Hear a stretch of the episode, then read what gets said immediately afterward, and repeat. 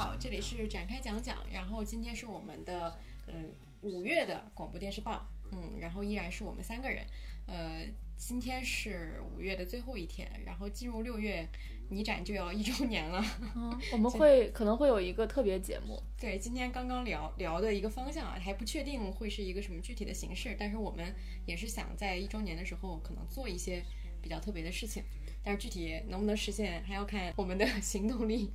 是的，对，然后今天我们的广播电视报依然是按照之前我们上期改版的那个形式，我们第一部分聊一聊热点话题，然后呃，当然这些热点话题也不是说所有的热点我们都聊，还是跟就是内容消费会比较相关的。然后第二部分是吐槽的内容，第三部分是一些我们比较推荐的内容，这个部分里面可能就涵盖了影视啊或者综艺，然后书籍等等这样一些内容。然后第四部分可能就是我们自己的一个个人这一个月的一些个人生活的一些分享。嗯，好，那我们就从热点部分开始吧。然后热点部分可能最先讲的是昨天晚上结束的《青春有你》的这个呃总决赛，因为我们上一期的长节目聊的就是青你嘛，也不只是青你来就是，聊的是女团嘛。然后昨天晚上，呃，我们也是就是它是直播的形式，然后也看到，就可能有很多人都看到说。自己好像朋友圈之前没有感觉到有这么多人都在看这个节目，对，结果昨天晚上突我然我在打游戏，打完之后上微博，发现恍如隔世，就全都在聊这事儿。对，之前可能没有人每期都在发，每期都在聊，但是昨天决赛的时候炸出来很多，可能都已经为了选手氪金的人，呃，他的影响力还是很大的。可能创就没有，今年的创应该不会有这么大的影响力。然后昨天晚上比大家比较集中的一个感觉，好像一个是针对这个车祸现场的，这个其实之前大家其实也已经有预料，只是没有想到说它直播出来会这么的差。因为他之前也不是，就是明显就不是全开麦的嘛。然后昨天因为直播没有后期修音，然后这是一个方面。另外一个就是对最后成团的这个预测啊，包括我觉得大家比较争议比较大的就是最后一个 进入这个名单里的这个人。然后可能会有很多的粉丝会觉得，呃，他们自己一直觉得很不错的选手会没有进入到这个。这个名单里有大概是这样的一些反馈，但是昨天晚上反正我们在另外一个群里的讨论，大家就是有一个集体的感觉，就是可能昨天晚上就已经是这个团里大家最辉煌的一个时候了。就他们经历了这半年的选选秀，然后可能最后的这成团之夜，就是他们呃，就是这个这个职业生涯，尤其是女团生涯的一个高光点。呃，我们今天还在说，我当时昨天晚上听到刘雨欣最开最后她得了那个冠军之后，她有说到说我们一起走向更大的舞台，然后我就在心里说。哪里是更大的舞台？就是根本没有这个东西。可能这个其实也是跟我们上一期长节目里面聊到的那个主题是很一致的。就是这个事情虽然可能这今年还是获得了很大的关注，但是之后对于这个团体他们的发向发展和走向依然不是特别的清楚。因为我前两天看了，就是我们上次节目提到的那个炙热的我们，它就是一个团体比赛的嘛。当时我们会觉得说。啊，是不是中国会出现一些供团体表演的舞台？但我看了之后，我觉得不管从节目制作还是从表演本身，都挺让我失望的。所以再次印证了，就是可能这个舞台比我们想象的还是要远。嗯，啊。另外，我就觉得昨天看这个决赛，一个很明显的就是，爱奇艺跟那个创造营比起来，确实是在舞美上啊，在这个成本上啊，确实是差距挺大的。对对对。就整个，其实整个决赛，你你现在想起来，其实就两个舞台，嗯，它大部分就铺的都是真人秀的部分嘛，都是提前拍好的一个部分。另外一边，昨天晚上就创有公演什么的，但是其实关注度也很低，但是他们的舞台依然做得很漂亮，嗯。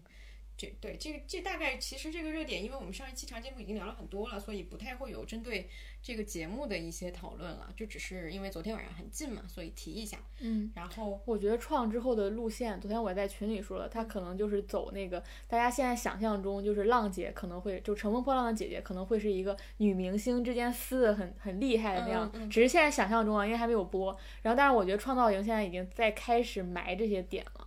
就他已经开始就是用冲用冲突用这种强烈对有什么为什么广告商看不到我是因为我站的不够高吗什么的这些东西对吧？对，然后在这一期就马上来一个回应，就马上让秦海璐针对这个说你不站的高不高不重要，看得远才最重要。就是他已经开始就是可能也是在跟那个清你的这个比比试之下，就是意识到自己存在一些问题，然后开始就做话题来带动自己这个关注度。嗯。但是接下来就就是没有清你了，那我们就可以看看创能不能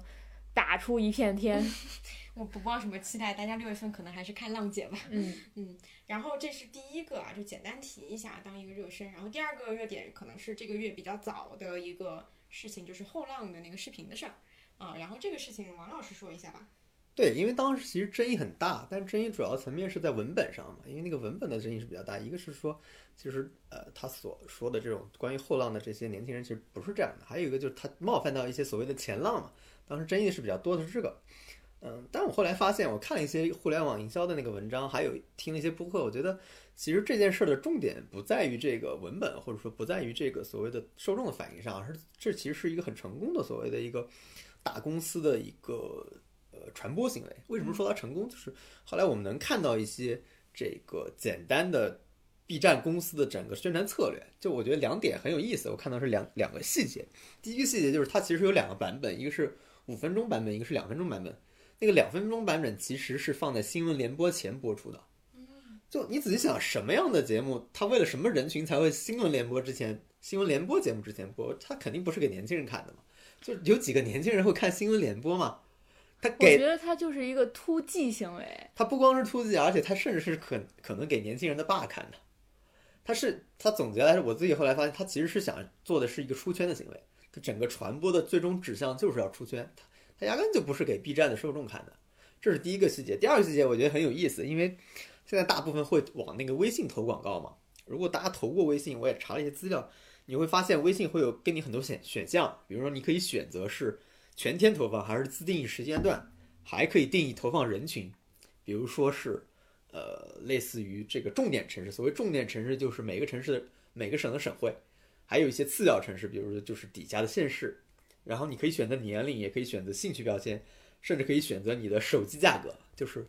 呃，你可以选择安卓手机，对，这都可以选择。对，这就是一个微信投放的一个数据。但是那个 B 站里边有很明显的，它投放的人群，但我不知道这个数据呃是否正确啊。它投放人群是十八到三十八岁，从这个投放人群你也能看出来它的指向是在哪，它很明确的指向就是它所谓前浪的那部分人。然后也正好也是这群人，实际上在朋友圈。当时最转发最激烈的是这群人，因为这群人感觉受到冒犯，我要还击。十八到三十八。十八到三十八。那我也是前浪。对。所以后浪已经离你很远了。对，因为很多 B 站的用户其实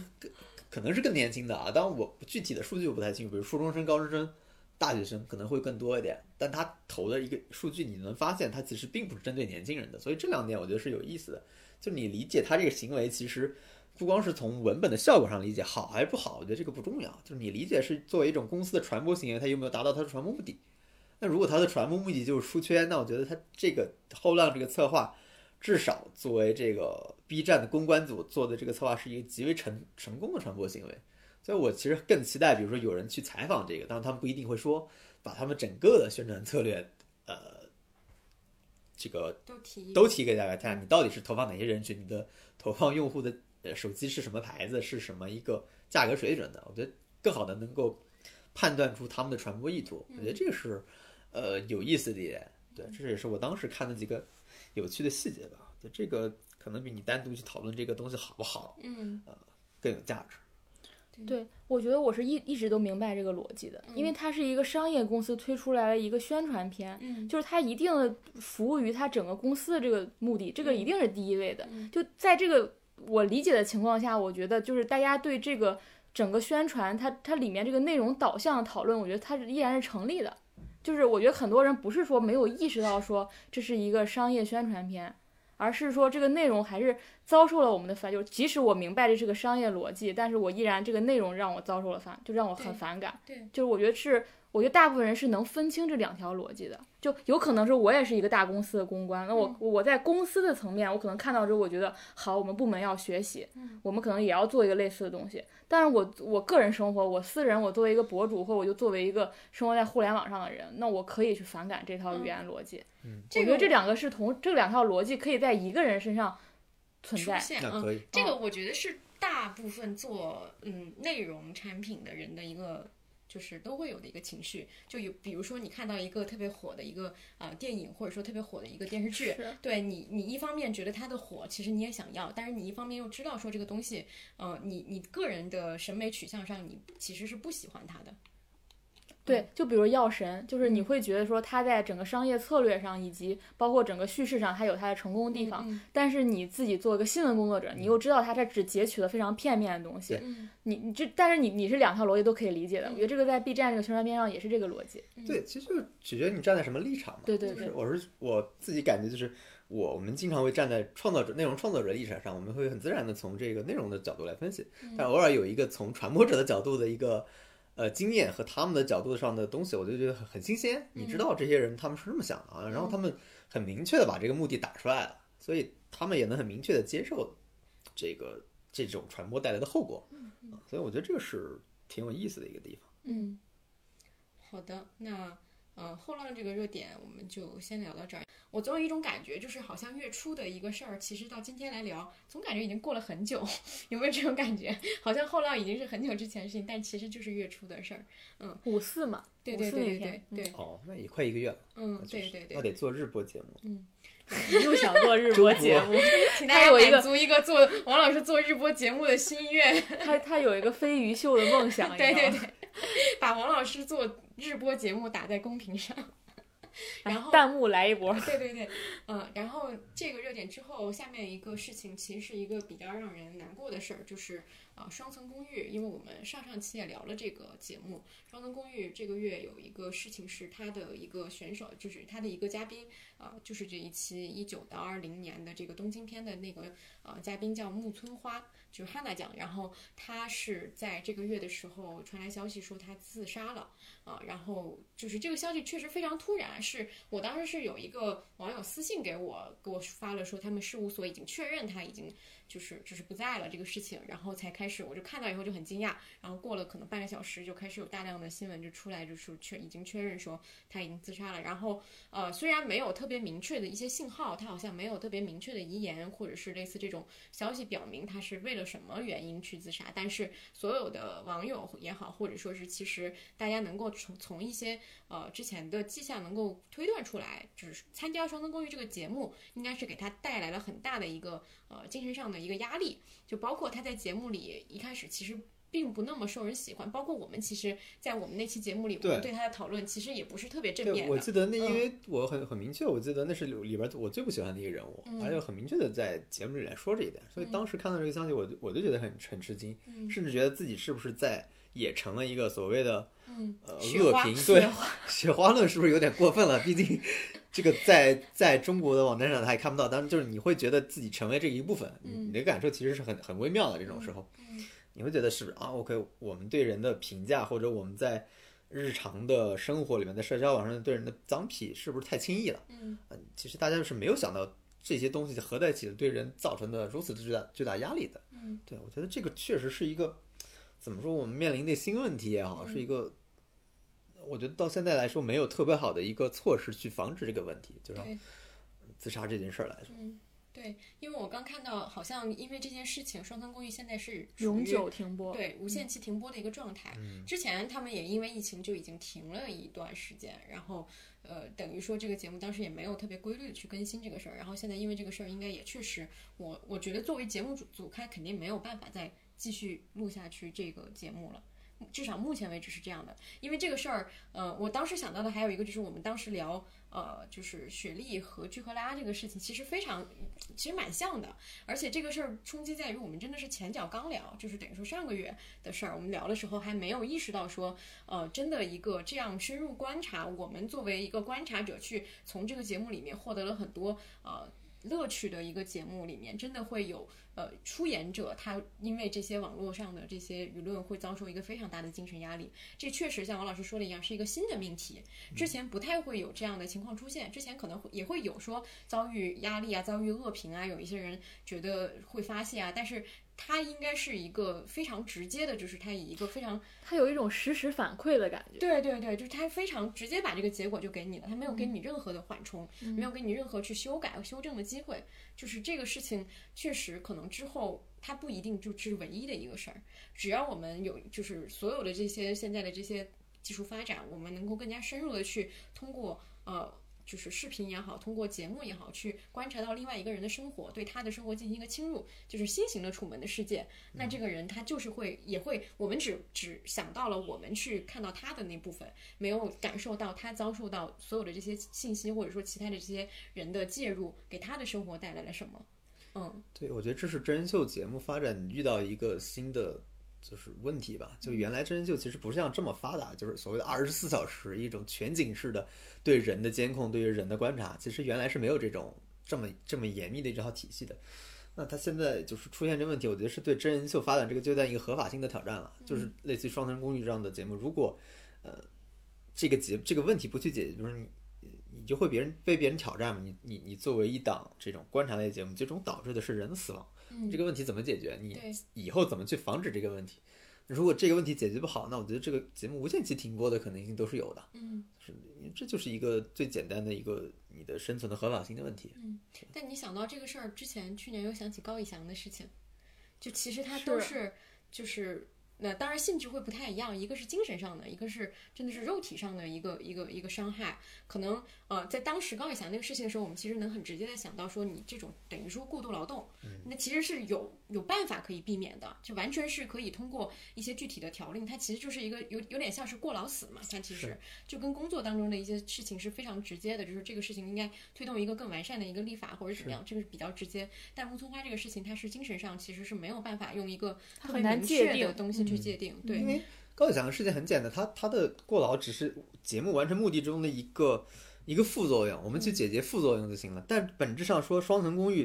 对这样的节目，它的最终指向其实就是被要求你被评价的，对对，这是它的最终结果，你没有办法避开它最终结果。如果避开它的最终结果，这个节目就不成立了。对，你的演播室的那些吐槽，你的观众的吐槽，观众的交流，观众的恶评，其实都是这个节目的最终指向。对，所以这个我觉得是。他跟高以翔不太一样，就是他难以去解决这个问题，或者说有什么新办法去去解决这个问题。我觉得这是可能是这种所谓真人秀的节目面临的一个重大的难题吧，就是你把人的一切都展示给别人看，然后所有人都有权利来评批判你的私生活。那真的说实话，没有人的私生活是可以经经得起公开的检视的，这是这是一定的。我看到说，就是富士电视台那个社长，他发表一个道歉声明嘛。他的说法是说，我们在节目的制作过程当中没有就负起责任，对所有的参与者进行足够的这种心理辅导的这个责任。其实这个就是有点，他没有触及问题的本质嘛。嗯，就是就是他只是说我没有对他们进行心理辅导，而没有说这个节目模式本身上他可能会有哪些问题。对对对，因为他没有办法直接颠覆这个模式，因为其实也不止他们采用了这样的模式。对。就全世界很多的真人秀，它都发展发展到这样了。欧美大量的都是这样的东西。你甚至可以说，他其实做的，如果单从节目上来做，他做他正是因为他做的太好了，对，导致了这样一个结果。所以这是本身就是充满矛盾的一个。他的受众太广了，大家的嗯共情程度很高。我还看到说，他们节目组有一些离已经离职的那种同事，就制作方出来说这个节目背后，比如说有一个很严密的剧本啊。然后会有，比如说，如果你们两个人有有吻戏，在那个节目当中接吻了，你会得到额外的奖赏。那他就他就是暴露了这个节目，他有在进行一些对选手的要求，然后压力，就是不仅仅是来自于观众那个方的，就是你的参与者可能也在节目的节目组的授意下要去做一些你你不想做的事情，或者说。就是说，不是我们上次聊那种，他这个节目的制作方式多么的一个懂开放的对对，他可能会背后的制作可能也会有一些我们想象不到的，对对选手造成精神压力。包括上次聊完以后，我看到龙梦柔入住双层公寓，我其实就已经就是感受到他其实是有有意的想要把一些话题性人物放进来，因为龙梦柔之前上那个双双人床嘛，我们我们都有也也有看过，就是一个中国女孩，然后她在日本发展。然后应该当时我还蛮期待说这样一个相对比较话题性比较强的人进去以后会有一些什么样的化学反应，但现在看来也也肯定是不会有了。而且我觉得这个节目真的感觉就已经走到一个一定程度上的一个终点了。嗯，这种类型相信在一段时间内也会遭遇到一个比较大的一个质疑和挑战。嗯，但是依然不会消亡的这个肯定不会，对，还会有持续的这种类型出现。哎，这个月的热点聊得很快。比上个月 聊得快很多。然后下一个就是白奖艺术大赏，是韩国一年一度的一个颁奖礼，然后它是跟青龙奖、大钟奖一样，是并列为是韩国三大奖嘛。但是白奖有点像不太一样的是，它不仅包括电影，它还包括电视剧和综艺，它有点像是韩国的金球奖这样一个地位。然后它是在五月份的时候提了一个提名名单，然后是六月。呃，五号那天会颁奖，所以我们今天在这里聊一聊的话，其实也可以先聊聊对于这个奖提名名单的一些看法，包括我们可能做一个简单简单的预测，然后看看他到时候会不会有一个会不会猜中，嗯，然后阿康可以先说一下你看到这个名单的一个想法。我对这个奖不是那么的了解啊，就它过往的历史，但我看到这个奖，因为我也是今年才大量的看韩剧，由于展开讲讲的原因，我过去并不是一个韩剧的爱好者，我就莫名其妙的开始。其实我看综艺比较多，然后看电影也挺多，但是韩国韩剧这点真的是，因为我们这个节目我才入坑的。然后我觉得我去年看的，应该都是最好的韩剧，但是他们基本上在这个名单上，要不然就提了一个呃不轻不重的一个小奖，要不然就是好就完全没有在这名单上出现。所以我会觉得这个名单太，因为我们关注韩剧往往是有新的内容上的突破、叙事上的突破，但是。他往往不在这个名单上，就让我感觉这个奖完全无视这一点，嗯，就让我觉得很不思进取。我看完这个名单，第一反应就是“不思进取”这个词，因为我会觉得你一个奖项应该去关注、去鼓励最新的东西出现。但是我也能理解，因为它是一个最大众的奖项嘛，就他看中那些指标可能还是收视率啊、大众的受欢迎程度啊，肯定不是我们从就是内容制作方这个角度的去思考的。嗯嗯嗯，王老师呢？我跟小康的观点差不多吧，看就是觉得，啊，无非是我们喜欢那几部没有上去嘛。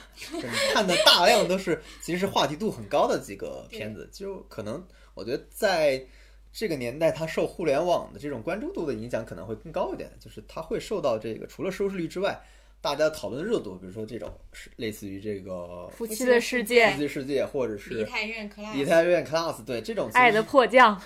对，甚至是德鲁纳酒店了，就是这样的片子，其实因为有有受关注的明星，有这个呃这种很高的讨论度，我觉得他的入围的可能性就变得比以前大了。当然，我不太确定他们的入围标准是什么了，但好像从这两年的。白想的，我大概看了一下，好像大量的是这种片子，就是就是收视率还是比较高，对，还是比较高。它是一个比较稳妥的选择，或者说是一个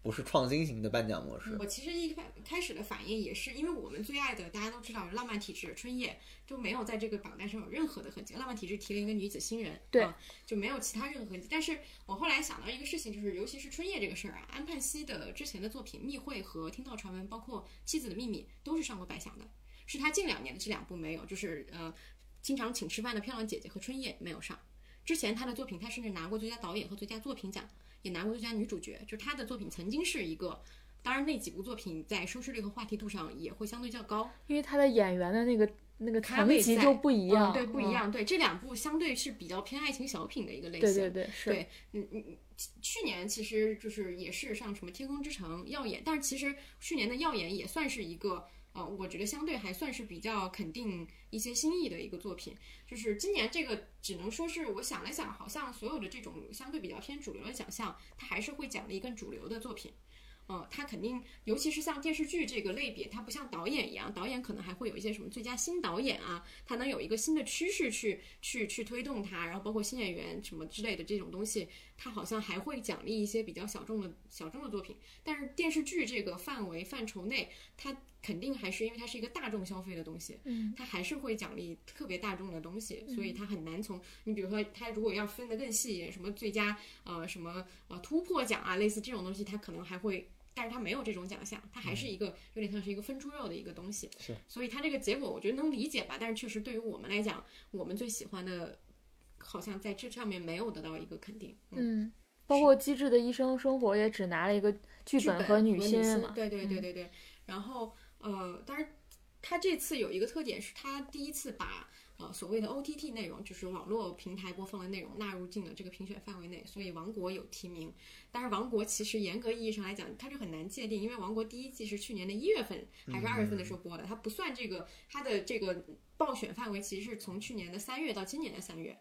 它可能算第二季，然后把它放进来，它的名字也就叫《王国》。就是我觉得，包括像《机智医生生活》，它也有几季这种不同季的这个这个作品。那你作为韩剧之前没有这种模式，你到底以后要怎么算，也是一个新的东西。嗯，没有一个一个统一的一个一个，现在都还在摸索的一个阶段吧，感觉。嗯，那在奖项上，冻姐有什么你想要分享的预测吗？这个我居然什么？对你居然就是 Q 你 Q 我，对 很奇怪啊，一般都是我们俩等着被 Q 的。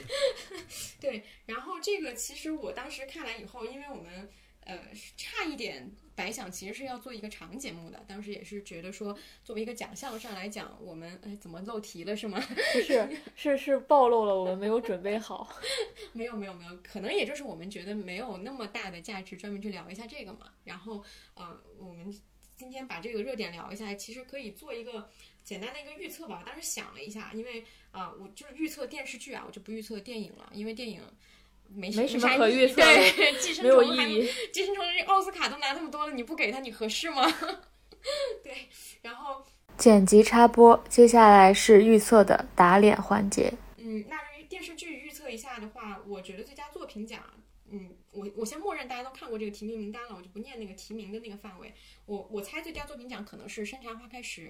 因为它是去年，呃，首先它在收视率上是仅次于，应该是仅次于两部电呃两部剧吧，一个是《机智的》，呃，一个是呃一个是《夫妻的世界的世界》，另外一个是呃《浪漫医生金师傅二》，好像是。然后它收视率是很高的，另外它的类型非常的也算是很新，就是我之前没有看这个剧，但是我前一段时间补了一下，我发现它还挺特别的，就是它是一个有一点带着乡土气息的一个东西，它不是发生在一个城市的故事，它是发生在一个海边的小小城市，然后整个是一个熟人社会，就是女主角和所有的配角他们都生活在一个非常小的一个社交范围之内，它不是一个城市的时候，我们还需要有一些。社会关系，它那个完全就是一个呃抬头不见低头见的邻里的一个关系。然后在这样的情况下，女主角是一个单亲妈妈，她跟一个等于说是一个呃年下的一个一个警察他们之间的一个爱情故事，其中还穿插着悬疑的一个色彩，就是整个的这个风格其实是不好复制的，它也很难去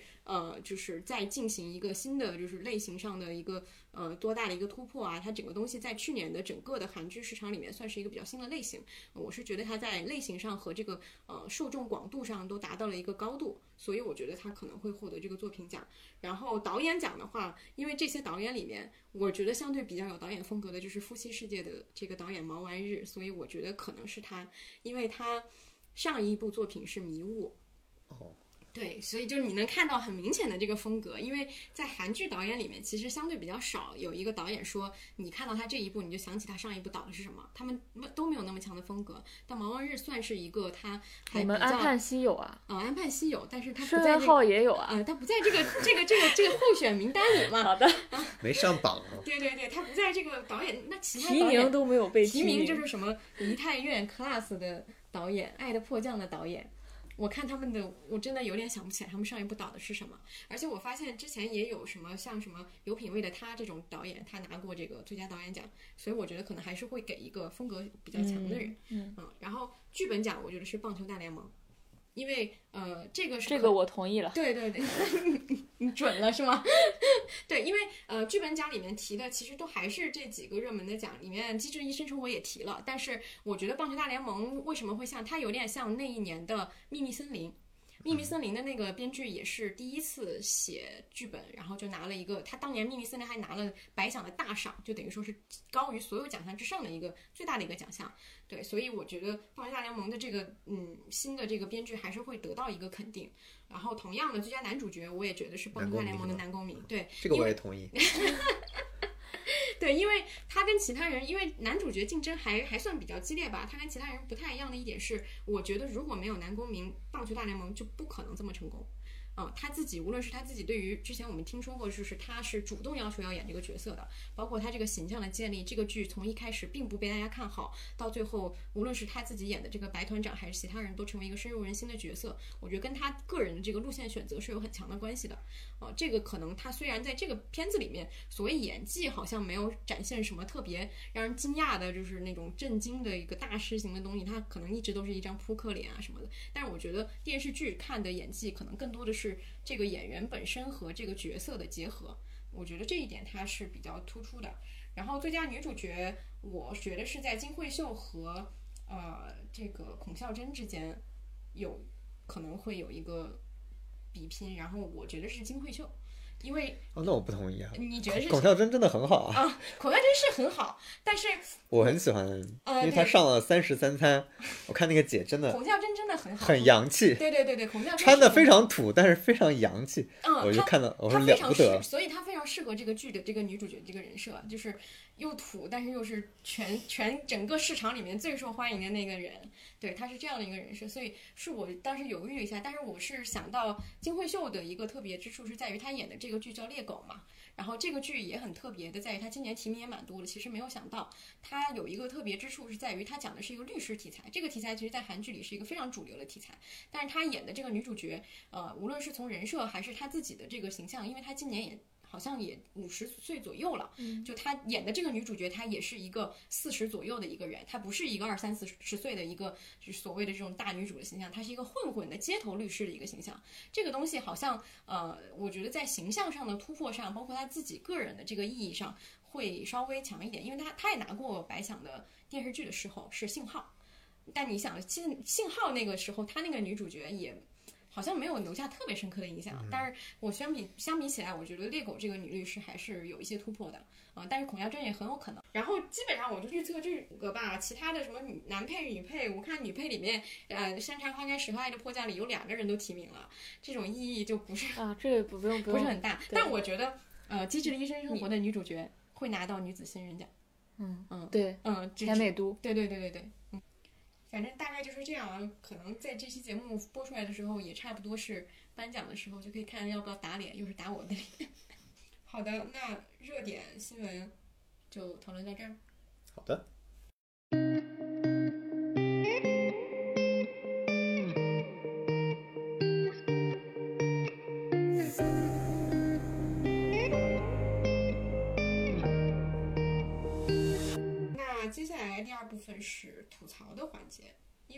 这个月为什么吐槽的内容那么少呢？这个月是不是我们大家都没有什么精力浪费在一些根本不值得的剧上？这个月可能国产剧比较少吧，或者说这个月国产剧没有那么难看。对，上个月国产剧太难看。好，那吐槽其实比较少，我先说两个吧。然后一个是谁是被害者，这是一个 Netflix 出的呃台湾原创剧集，是张孝全和呃徐伟宁演的，它是一个犯罪或者说是罪案剧。嗯，这个剧刚开始，现在它豆瓣评分应该也是八点一，算是一个比较高的分数。但是我对这个剧的意见很大，就是它，如果你是一个看嗯日剧或者说英美剧这种类型的人。呃这些类型的剧比较，包括韩剧这种类型的剧比较多的人，那这个剧是完全不能满足你的期待的。就它无论是在呃类型上，还是所谓的这种案件设计上，它都没有一个很新的东西。只能说是它唯一的优势就是它是一个华语的罪案类型。这种类型其实在近两年确实我们看到的国内的优质剧集是比较少的。大家是想要看到一些华语地区出的这种呃罪案剧的，但是这个剧可能是填补了这样一个期待。但是呃，整体看下来，因为它很短嘛，我是当时五一的时候就整体看完了，然后就其实挺失望的东西在于，嗯，它是一个很中规中矩的故事，它有一个好像看起来是连环的杀人案，但是其实背后可能每一个人都是折射着一些社会问题，包括说什么护工的问题啊，还有这种呃，就是呃 LGBT 啊，就是就是性少数群体啊等等，有这样一些。都能想到的一个问题，因为我们知道台剧它是没有审查制度的，尤尤其是奈飞去资助你做一个。这样的剧集其实它给你的创作空间是很大的，但是在这样的创作空间下，它没有做出一个非常新的突破。包括像之前我们为什么喜欢看《我们与恶的距离》，其实它是探讨了一些很深的台湾社会的一些问题在的，包括这种死刑啊，或者说这些东西，它其实探讨了很深的东西。新闻伦理。对对对对对，但是在这个剧里面，它就很浅，它做的就是中规中矩的一个东西。然后我尤其不能满意的就是张孝全演的这个男主角的人设，他的人设是一个。阿斯伯格症患者，就是看有看这个剧，社交网络，对对对，就你就已经知道这个东西已经被用烂了。为什么大家喜欢用？它是有一个非常大的反差，就是它是智商极高，情商极低这样的作为主角人设，就是天然带着光环。然后你今天看就已经觉得腻了，真的。然后这个就最最可笑的是什么呢？他是作为一个阿斯伯格症患者，然后这个他推动他卷进这个事件的一个核心原因，这个不算剧透啊，因为第一集就讲了。是原因是因为他在一个死者的案发现场的录像监控监控里面，就是男主角是一个法医，然后他发现里面出现了一个有嫌疑的一个女孩，是他的女儿。然后他跟他女儿已经，就是自从他跟他前妻离婚以后，他跟他女儿已经失去联系很久了。然后他就开始疯狂的寻找他女儿在在哪里，然后疯狂开始查这个案子。但是这个问题我从第一集就想到最后，就是他为什么会结婚？就是作为一个阿斯伯格症，或者说我们任何去设定一个主角，他是有一个社交障碍的话，那么我们第一反应就是他的核心就是说他怎么与人产生情感联系，这是他。最大的一个核心，那我们都会很好奇，说到底他是怎么跟他前妻在一起，然后又怎么决定要生下一个女儿，然后他又为什么会离开这个家庭，他跟他女儿之间的关系到底是怎么样的？我就特别好奇这个，他从头到尾都没有讲，就是他就是一个就设定上他就是一个离开家的一个父亲，跟女儿有隔阂，然后他就开始寻找女儿，最后他要。就是我，我觉得我自己不能做一个好的爹，然后我发现我想要做一个好的爹，最后我找到我女儿，向她表明了这个意愿，他就是这样一个过程，完全没有讲他任何前面的铺陈，嗯，就所以我就看得很难受这个东西，而且它里面有大量的东西就跟他这个人设是相悖的，就。如果你要设定他是一个跟周围所有人都处不好关系的一个人，那其实同事什么都根本不会理他。但他里面有一些情节是，他比如说他的这个介入、悄悄调查被他们这个警察队的队队长发现了，然后他的同事还要悄悄打电话给他说：“哎，你被他们发现了，你要赶紧跑啊什么的。”就是他平时就是没有任何细节去设计他跟这个同事有任何的私人交往。他为什么要帮他？就只是一个情节上的设计，就完全站不住脚这个人设。所以我看的时候就觉得很失望。你完全是因为这个男主角的人设带来的东西，我就觉得说就没有必要真的做一个这样强的人设，你就可能做一个普通的父亲也还挺好的。嗯，就我觉得这就是一个做这种类型的惯常思维，你一定要做一个好像看起来像是天才一样的人。所以这个剧，我觉得如果你真的就有点像那个周迅那个不完美的他一样，你没必要把主角写成 一个黑客。对对对对，就是你没必要，就大家什么没见过，对吧？你就写一个普通的正常的人也可以，就可能这个剧也还挺好看的，它也能相对有人味儿，然后里面就能看到张孝全全都在，有时候他就处于一种狂躁的状态，那个演技发挥的真的是大可不必。对，然后这个剧，如果你对这种类型真的感兴趣，可以看一看，但是真的不不必对它有太高的期待。嗯，大家有时候也是对奈飞有一些过度的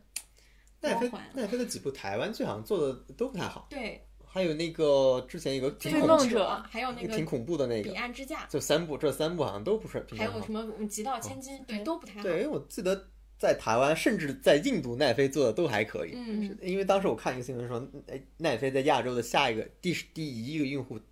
它指向的是印度，嗯，对，印度是是是，他们一个比较大的市场。这个我接下来再说一个，就是《东京爱情故事二零二零》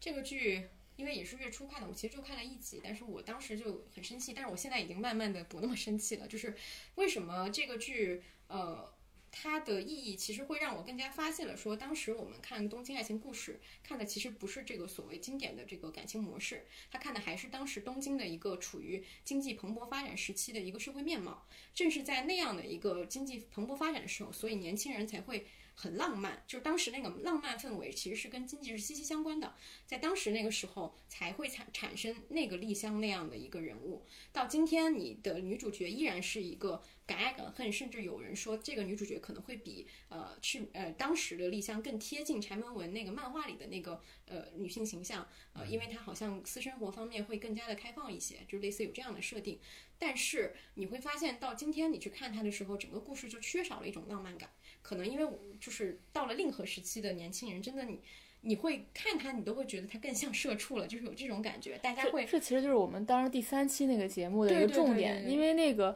你在那个时候才会有东京爱情故事那样的存在。现在你应该存在就是我们无法成为野兽，对，所以你把那个这个平成东西放到现在就是很违和。对对对，因为你如果你说原版的那种。怦然心动的感觉就是想见你就去到你身边，那现在就是想见你我就给你发信息，那能力一样吗？是肯定是不一样的。对，而且尤其尤其是这个东西，呃，我对它的一个不满意是在于第一集的整个的剧作结构上，它就是呈现出来的这个状态给我的感觉就是一个东京宣传片，它的夜景拍得很美，然后但是它里面除了这些景色以外，主角的状态完全是断裂的，就是它每一个每一场戏都在聊，就是每个人就是那四个人嘛。嗯，第一集基本就是他们四个人的戏，都在聊爱情的事儿，就。第一次见面，我们一起吃饭，就是丽香和呃丸之一起吃饭，就开始聊啊，你是不是喜欢李美？我就心想说，现在哪有人会在这种时候，就是你们不聊点工作上的事儿吗？你们不聊点自己生活上的事儿吗？他在第一集的时候给我的感觉就是，这个这个作者或者说这个编剧，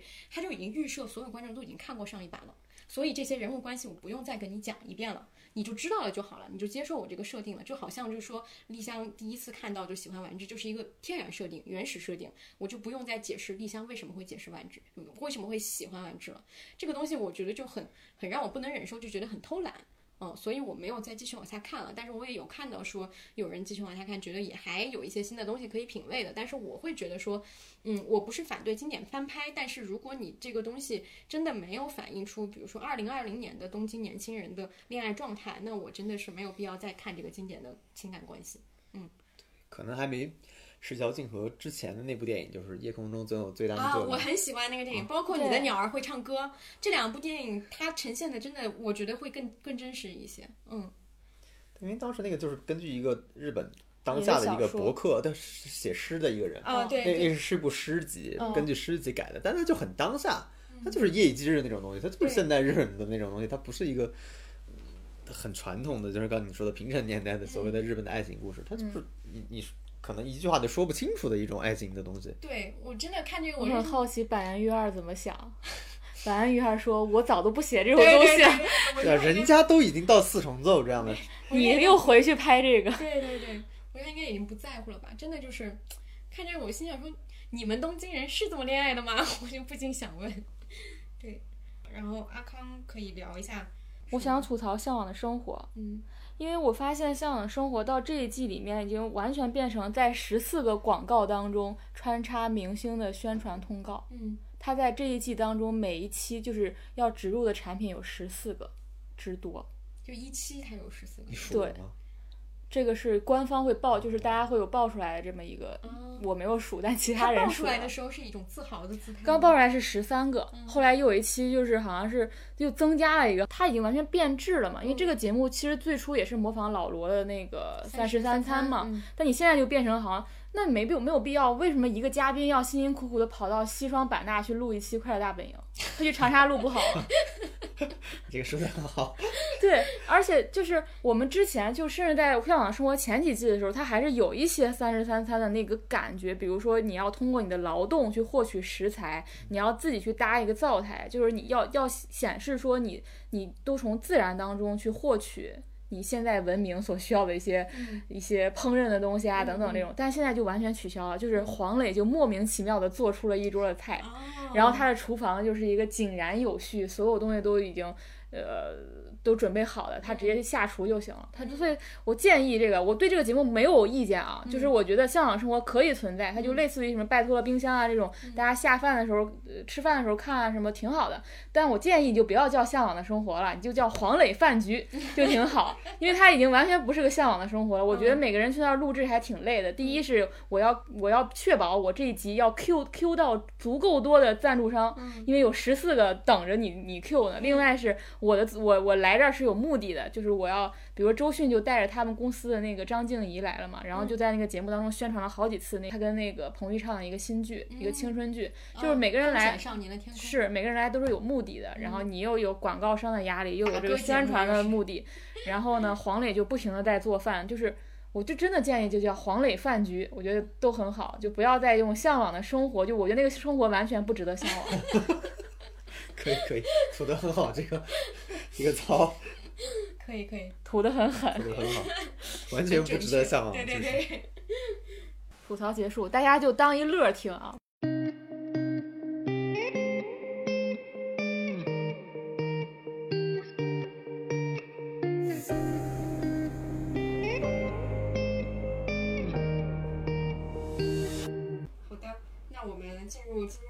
最多的一部分，为什么今天我们半个多小时就把前面两趴录完？可能就是因为推荐部分实在是太多了，这个部分又囊括了一些我们曾经想把它扩展，却因为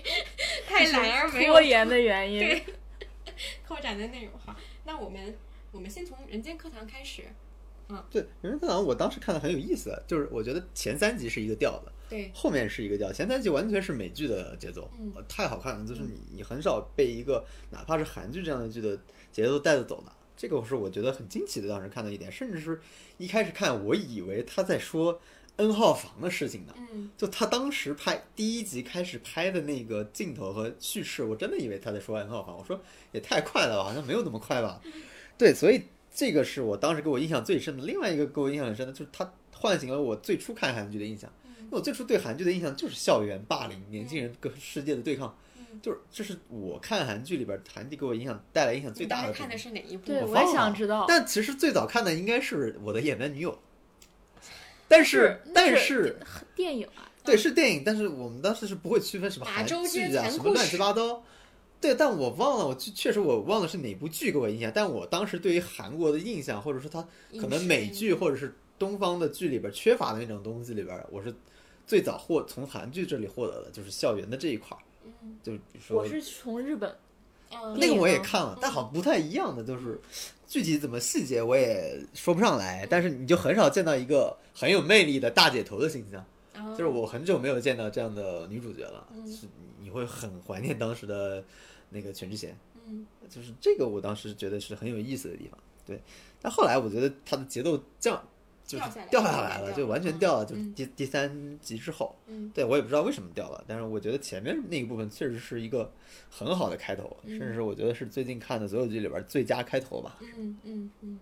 对，《人间课堂》我当时也是也是五一的时候一口气看完的，因为它确实 Netflix 是这也是奈飞的一做的一个韩剧，嗯。然后它是一次性放出的。呃，我首先就同很同意王老师说的，是前三集真的是一个非常厉害的前三集，它而且它没有用任何的，就是它其实做了一个元素叠加，就是所谓的青春和犯罪。它把这两个元素融合到一起了，但是你会发现说，在成人世界里的犯罪，它一定是得有一个特别强的一个事情，比如说有人死了，我拿着一个巨款，或者是怎么样，就一定是一个非常强的事情，你才能对主角有代入感，他才有那种亡命天涯的感觉，你才会被他的就是遭遇所所所所牵动。但是在校园剧里，其实非常轻就可以，就只是这个男孩儿他的秘密要是被发现以后，他会失学，他或者说他没有办法再继续完成他的人生理想，他会被人所呃就是就是嗯所所排挤，就仅仅是这样一个非常微小的东西，就能够让你特别的紧张，他的命运到底会发展成什么样？因为他前三集完全没有，他有那个每一集最后都有一个强悬念，但那个悬念非常非常小的一个事情，就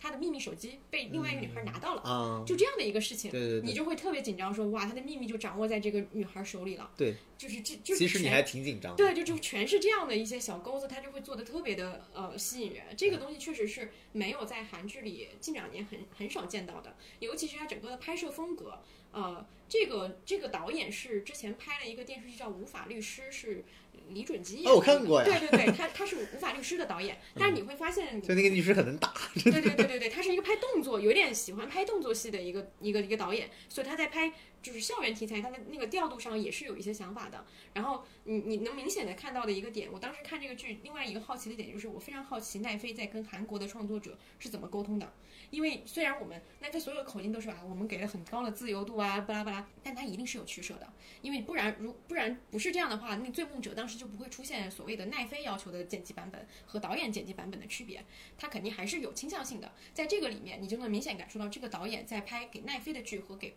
电视台的剧的时候，他在个人的风格或者影像风格也好，或者说镜头上的表达也好，他是更自由、更更更能输出很多他自己的想法的。哦，这个是比较明显的，而且尤其是不管是色调也好，还是整个的拍摄风格，它都没有我们日常所看到的韩剧的那种感觉。嗯嗯，它是一个确实接近于美剧的一个东西，就包括我们可能之前聊，嗯，就是提到日日本里面就是全裸监督，它可能也是包括火花，它也是跟日剧风格相差很大的东西。嗯，所以我觉得奈飞对于导演风格上来讲，它是有它是有要求的。嗯，这个东西我目前还没有看到有什么就是关于这方面的介绍对，但是我觉得一定是有的。然后人间课堂这个就是呃。其实这个会跟接下来的两个我们要讨论的东西，甚至两三个吧，比较像是这个月有一个新奇的发现，就是所谓的新演员、青春剧，青春剧新演员，就他们可能都非常年轻，但是他们在演这种青春剧的时候所释放出来的这种能量是很大的。这里面《人间课堂》包括这个女主角，呃，就是刚刚王老师说的这个女主角，她首先不仅是她个人的演技好，这个人设也好，嗯，这个女演员就是真的是一眼就是人让人记住她不是长得特别漂亮的一个角色，但她很有劲儿。然后这个男主角也是。之前梨泰院他演了一个配角，对，对他也是一直演这种有一点嗯配角的形象，但他挑角色都很准，嗯，他长得也不是一个传统意义上多帅啊，或者说多特别的一个长相，但确实非常的让人印象深刻，嗯，所以《人间课堂》这个剧推荐大家可以去看一看，尤其是前几集，能感受一下它这个所谓的不是传统的韩剧味到底是一个什么样的感觉，对。然后，那我们就聊下一个校园剧，这个普通人 Normal people，（normal people） 正常人吧。我建议叫正常人。嗯，可以。我第一个想想聊就他这个艺名问题。其实你从故事的主题上而言，其实就应该叫正常人，因为他是两个想当正常人（正常人加引号啊）而不得的两个人建立了一段非常深刻的情感连接的故事。因为我看，因为马上要出这本书的中文版嘛，然后那个总策划彭伦有发一个微博，他就发了几段儿可能涉及到这个译名翻译问题，就是确实如果从呃，书的原意来说话，确实应该叫正常人。嗯啊，另外就是呃，我看一点点书的内容，然后我对比剧的话，我会觉得剧的沉浸感做得非常的到位。就是它，这也可能是就这种光影啊、声音啊、表演啊，包括氛围，它能够带来的。但是在书里面，你更多的是非常非常确切的心理描写。但但剧你第一是沉浸感很强，第二是它的很多表意不是那么直接，它会更模糊。但是书里面它会写的非常清楚，这一刻主角到底是什么样的心情。然后另外就是，如果你看我聊天记录的话，你会发现，就是萨利鲁尼是一个在书里面会有各种，这算夹带私货吗？不知道应该用一个什么样的词，就是有很多萨利鲁尼式的当代生活的东西出现。比如我们当时看聊天记录的时候，他会比如说看脱口秀啊。你周末参加一些什么艺术展啊、读书会啊，就这种东西。那在这个正常人里面也是有的，它也有很多涉及到阶层啊、城市啊、性别啊，整一些社会思潮啊，就它有很多这些部分的东西。但是在剧里面其实没有那么突出，但在书里面其实还是挺突出的。呃，另外就是书还会把每个人物他的成长背景、他的家庭成员。都会写的非常清楚。其实，在剧里面你不太明确说这个，你能模模糊糊的感受到，但你不太确定女主是怎么成长出来，导致说她接下来她在情感的呃关系怎么处理上会有一些这种原生家庭带来的影响啊，什阶阶阶级背景带来的影响啊，甚至说她哥哥她父亲对她造成了一些一定的伤害，这些东西在在剧当中是比较模糊艺术化的处理，在书里书的当中都是非常具体的。所以这也是牵扯出来文学改编的问题嘛。就有一种文学改编，其实你是把模糊的东西变得具象，就比如《色戒》吧，它本来是一个不太长的一个小说，但是李安的电影当中，它就会非常非常具体，就非常具体到说两这两人发生了具体哪些哪些故事。嗯，但是比如说这本书呢，它就是反过来的，嗯，它是梳理非常对梳理非常清楚、非常明晰的东西，它要拍成一个以氛围感、以沉浸感。突出的一个剧，就这个剧整个给我的感觉就是这个剧就是本身它是有吸引力的，嗯，就是你你能非常，呃，它虽然只讲的是一个爱情故事，但你好像自己也完全跟随他们经历了这么一段一个故事，这个是我觉得在电影层不是电影层面，在剧层面非常成功的。而这个剧的呃是有两个导演共同指导的，前八集那个导演就是呃电影《房间》的导演，对他他本身应该是一个非常。就是在那个视听语言上是很厉害的一个人，所以他能达到这么一个水准。嗯，另外我想说的就是，我觉得萨利鲁尼还是一个比较好的关于千禧年的一个故事叙事叙述者，因为他是一个九零后嘛。就是我觉得他现在我们对他的定位应该就是他是一个很好的英剧编剧的一个原著作者，甚至说《正常人》这一部他也参与了。编剧直接的编剧的工作，但是我觉得不应该，他在他这么年轻的时候就把他当做什么爱尔兰文学的一个代表人物，就我觉得不用千禧年后的对，不用把他拔那么高，嗯，就但是他的，我觉得他的比较那个，我觉得珍贵的地方是千禧年之后这些生活啊什么，其实很写的人比较少。很难有人捕捉到一些比较明确的信号。对，但是他还是去写了。就是我现在发现，大家对萨拉鲁尼一部分人是非常极端在贬低，说你就是写着什么豆瓣上作男作女文艺青年的故事，一各种掉书袋呀，各种展示你这些你你似是而非的这种理论。另一方人就把他捧得很高，就是各种什么文学的代表人物。我觉得这两个都很奇怪。嗯，就是我我觉得就应该他的定位就是应该我刚才说的那些，就是我们应该就。珍视他，他能提供的这个视角，而不是说就把他在他这么年轻的时候就把他拔到那么高的一个维度。嗯，最后就是我还看到说，呃，这个剧不是有很多那个性场面的一个拍摄嘛？他说这个剧里面有有一个老师，就是我第一次意识到有这么一个角色，就是好像叫。亲密协调员什么，他是从英文直接翻译来的，我不知道说中文应该有，因为我们没有这个工种，所以不知道说他具体翻译应该是什么。然后这个老师好像说，就是提供了非常大的帮助，包括他们所有这些表演都是说提前要去磨合，然后去设计好，然后所以你会发现他那些场面拍的非常非常的好，非常非常的性感，然后非常非常迷人。就是我很好奇这个工种和角色啊，就如果这个剧让我去做采访的话，我最想采访的是这个人，对，但是就是没有过没有很多关于他的一些内容出来，就只是演员在接受采访的时候啊，有提到说，对这个角色非常重要，包括他也跟其给其他剧设计的一些那个那个守望者，还有那个我们都看了那个性爱自修室，都是他去做的这个角色。嗯，哎，那这个人真的很有意思。对对对，性爱自习室也是一个。就是性的场面很多，然后又设计的很有意思。嗯嗯，因为它不仅仅就是它一定是要它本身要是一个故事叙述者，他才能去设计这些东西。他不是说我只是比如说不不不不会什么走光啊或什么，他还是整体上要有要跟这个故事是融合在一起的。嗯，所以我觉得这个这个人应该蛮厉害的。而且他其实有一定程度上去启发这个主角。啊，放下一些就是可能是比较害羞啊，类似这种有这种投入感啊等等，他一定也是做了这些疏导的。嗯嗯，对，就是普通人啊，正常人我也看了，然后呃，我当时就很惊讶的一个事情就是很多人都在强调所谓的这个剧的沉浸感，就是我发现它其实是有一些技巧的，就比如说用了很多特写，特写，这东西跟《少年的你》的那个其实是有点像的。嗯，就是他会有这样的东西，就是你会发现，像这个人就是他的呼吸就在你旁边，对他眨睫毛，就是眨一下眼睛的那个感觉，睫毛颤动的那个感觉，你都能感受到。我还是要觉得说，这种类型是在拍所谓的，因为他们虽然不只是讲青春啊，他也讲了他们上大学的事情，但我觉得这种东西是贴近感和沉浸感是在拍青春片的时候特别有效的一个方式，因为你真的会呃，因为包括说《人间课堂》，它其实也用了很多去展现他们的那个流汗的那个额头啊等等这样一些惊恐的表情啊等等，都是用很近的方式去展现的，就是你会非常强烈的去跟一个年轻人共感。在这样的情况之下，对，然后正常人也是确实，我有很多朋友都说看过今年最好，除了是你刚说的那个外，就是爱情方面，它其实也是提供了一个，嗯，虽然简单套路研究样本，对，但是也非常持续有效的一个东西，就是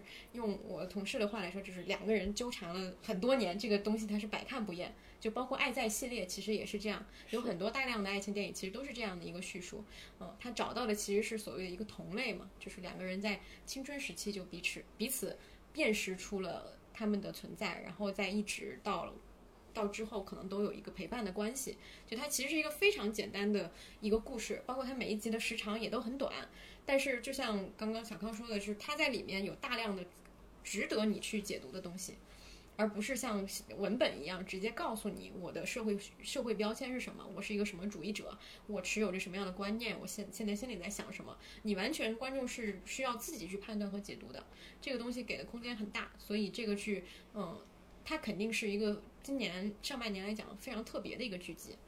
其实我没有太把正常人当做青春剧来看，嗯我觉得它前几集是有的，比如说你在那个高中校园的时候，你要涉及到排挤啊，对你要不要参加舞会啊，然后你跟同学的关系啊，你要不要成为一个 popular 的人啊，它有很多这个层面。但到后面，我其实就觉得。我我第一没把它当青春剧，第二是我觉得他们的爱情，你虽然简单说出来一句话总结就是两个人纠纠缠缠、相爱相杀这么多年，但是你仔细看的时候，它是跟两个人自我身份的确立，以及他整个成长、处理自身整个这个我遇到哪些问题，我跟家庭的关系等等，他都纠缠在这个关纠缠在我们两两个人之间的关系当中，就是它掺杂了很多东西。如果你真的走进这段关系的话，你发现它不是那么简单，它不是说两个人纠缠而已，它真的是很有很多他们自己的问题缠绕在其中的。所以我我我觉得我不觉得它就是一个很简单的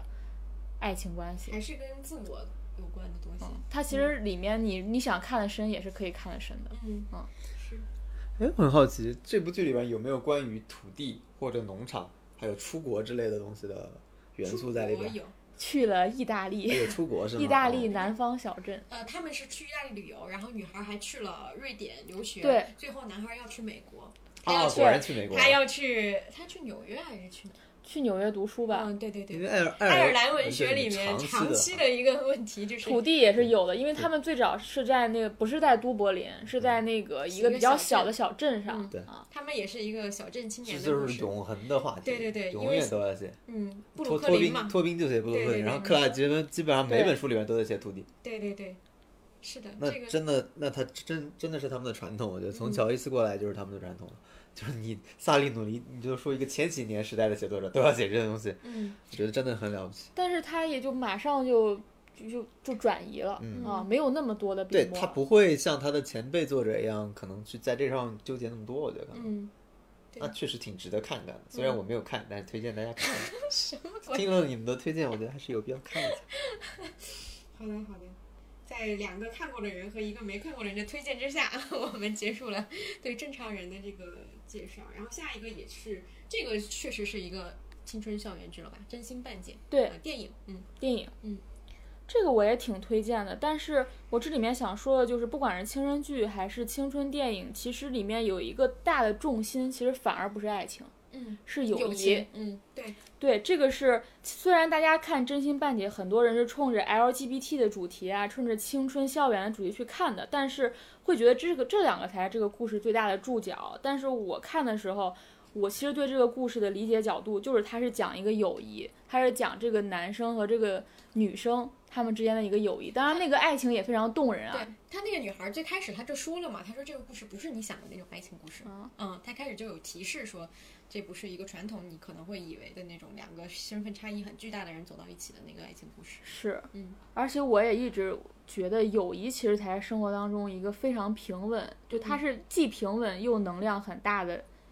很美好的一种情感。因为你会发现，嗯，青春叙事里面很大一部分的困境都来自于他对自己。是否要成为一个融入团体的人的这个事情的不确信，嗯，这个事情其实就是你的周围的人对你的看法，其实也是一个友情关系啊。你到底要不要选择跟这群人做朋友，和那个人做朋友？这个东西对他们来讲都可能会比长大以后我们可能爱情命题要你要选是罗密欧与朱丽叶这样的东西。但是在校园时期，你真的就是友情这个事情才是你可能最大的一个主题。嗯，后来我看了那个导，因为导演是伍思薇嘛，就他之前有一个很有名的电影，然后也是陈冲呃参演的，叫那个面子。其实因为她本人是一个女童，所以她的故事主题也总是，呃围绕着她自身的成长经历来嘛。然后她其实我看了她一个采访，她说，她说她人生第一次心碎不是因为女生，而是因为一个男生好友，然后那个男生好友帮助他接受了他自己。是一个女同志，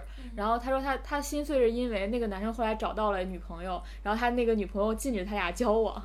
然后他就非常非常难过。然后他说他当时做这个故事就是想去怀念纪念这段友谊，所以他本身的出发点也真的就是友谊。就另外就是他说《真心半解》刚写完的时候不是一个青少年校园的电影，他其实就放在了二十多岁这个年纪当中。后来他发现写不下去。就写不下去，就是他他会觉得这个有点夸张，但是他说你放到一个校园，呃，放到一个十八岁就十几岁的这个就就特别成立，因为你在你的高中的时候，你看什么东西都是放大的，你比如说你你经历了一个什么什么感情，你就会觉得那个时候是很重大的一件事情，你好像放在那里之后，就马上就就就可以这个故事就就圆了，所以他后来才把它挪到了一个呃高中时期的故事。就是其实你你当你写一个爱情的时候，你你你也很容易退回到一个青少年，所以你从不管从哪个逻辑当中说，你把它放到一个校园当中都是，呃，很成立的。我我其实这个呃真心半解我也看了，然后我会觉得它有一点点像《爱你西蒙》对，嗯，对，就是那一风格的一个东西，很轻松，然后呃，看起来也会就是跟我们传统当中可能觉得你这个故事对它有一个设想，它会有一些小的不一样。然后我会发现说，呃，之前这个其实也是之前跟别人讨论的时候发现的，就是真心半解，嗯，正常人、人间课堂，包括性爱自习室，它其实有一个特点，就是男女主角的组合都是一个是相当主流的一个在学校当中很受欢迎的人，和一个呃所谓的异类。他们成为朋友的故事，你甚至可以都不用提所谓的后面他们可能会发展出的爱情，它其实最开始就是一个寻找同类，两个看起来不会是同类的人，他们变成了同类，而且他们在之后的过程当中更加确信了彼此的这个位置，嗯，这也是可能是这个类型里面相当比较嗯呃传统的一个一个设定。对你发现英美剧他们的那个中学最在意一件事就是我要成为一个受欢迎的人，对对对。因为学校里它就是非常明，你看很多，但是不会是我小时候的成长困境。就我觉得东亚好像不太存在，就你不太在意。我觉得是两面，一方面是比如说从男女性我不了解啊，女生男性群体，比如说最可怕的是什么？最可怕不是说成为不了最 popular 的人，而是被排挤。就你被整个男性群体排挤，就那什么样的人会被男性群体排挤？就那种最看上去最弱的呀。就是嗯，看上去很软弱，然后但你所以你看上去被软弱，你就容易被欺负，你容易被欺负，你就会一直被欺负。但是其实对于男性群体来说，很多人都会在意这件事，就是你看那个人那样，他就会被欺负。对于男性群体来很大一个恐惧就是为什么之前我看微博上有一个说说什么事儿，就是男生小时候喜欢欺负小小女孩儿，嗯，小姑娘嘛，那对对对，就是不是引发讨论嘛？有一个评论，我觉得确实是是在我们的这个。认知范围内的，就是很多男生欺负小女孩，他就是给男性群体看的，他就他他其实是想表达自己的男子气概，他很复杂，他一方面想表达好感，但一方面他又要觉得我不能被男性群体看不起，因为对对于男性群体来说，你天天跟女孩混在一块儿就是一种软弱的行为，或者是一种一种不被集团接纳的东西，所以他用一种特别奇怪的表达方式，就是说去捉弄这个人。他本来是想表达好处，但比如说整个男权的氛围，或者是整个这个出现的问题，导致他采取那样一种行动。对，啊，刚才是聊什么？聊到这儿了。我这个又想起那句话：“毫无必要的自尊心，从小就有了。”其实就是这个的，因为之前提过这个，我就想一下嘛。很多人就是这个，你就发现男性很大的恐惧是在这一块的。嗯，对呀，就是自尊心。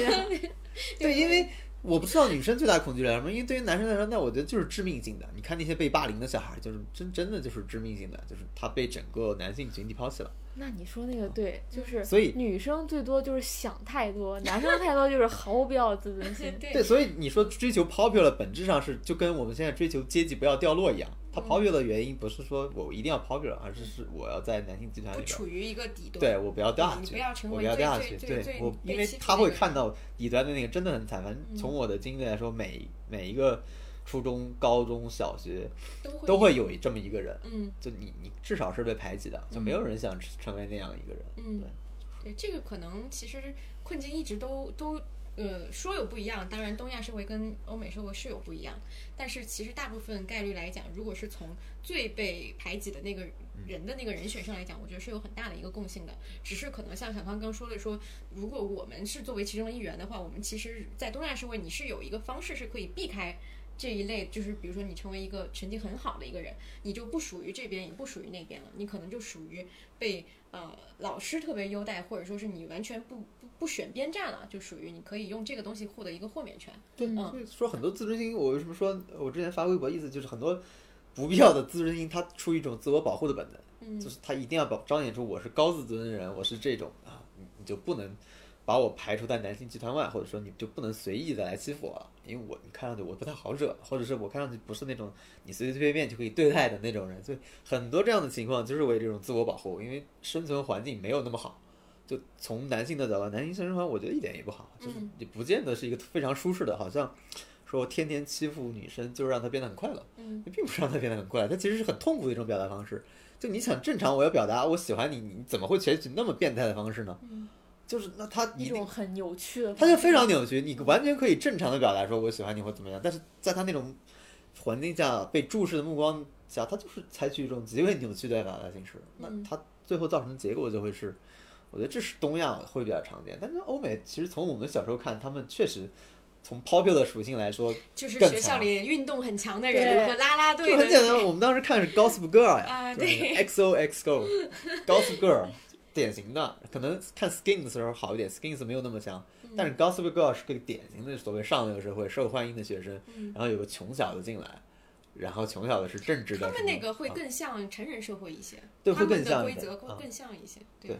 嗯，哦，我刚刚想到这个，就是我们刚说的这种毫无必要，其实什么是我们现在已经站到了一个成年人的一个角度，再去反思一些事情的时候，我们说毫无必要的自尊心的意思就是说，其实大家都可以放下这个东西，这样的话会让整个事情变得更对一些。但是我看青春片的时候有一个感受就是，其实很多人在那个时候的时候，你所受到的那种压力真的是会非常巨大的，因为你的人生全都是来自于这一个社会，所以你没有办法不去在乎那些东西，不去在乎一个非常简单的别人对你的一个很小的评价。所以这也是为什么很多青春片里面，无论是大人还是老师，他们在站在他们那个角度，都完全没有办法去理解对方的一个原因。对，所以我觉得你刚刚说人间课堂那个说的挺对的，嗯就是青春片它就是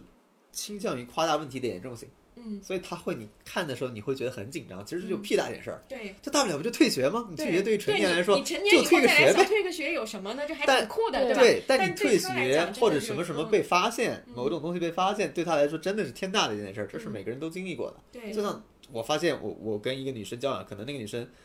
风评不是很好，或者是所谓不是很受欢迎女生，对，她她就会想这个我如果被男性集团发现发现这件事儿，常人里面的正常人是就有这桥有吗？对啊，对，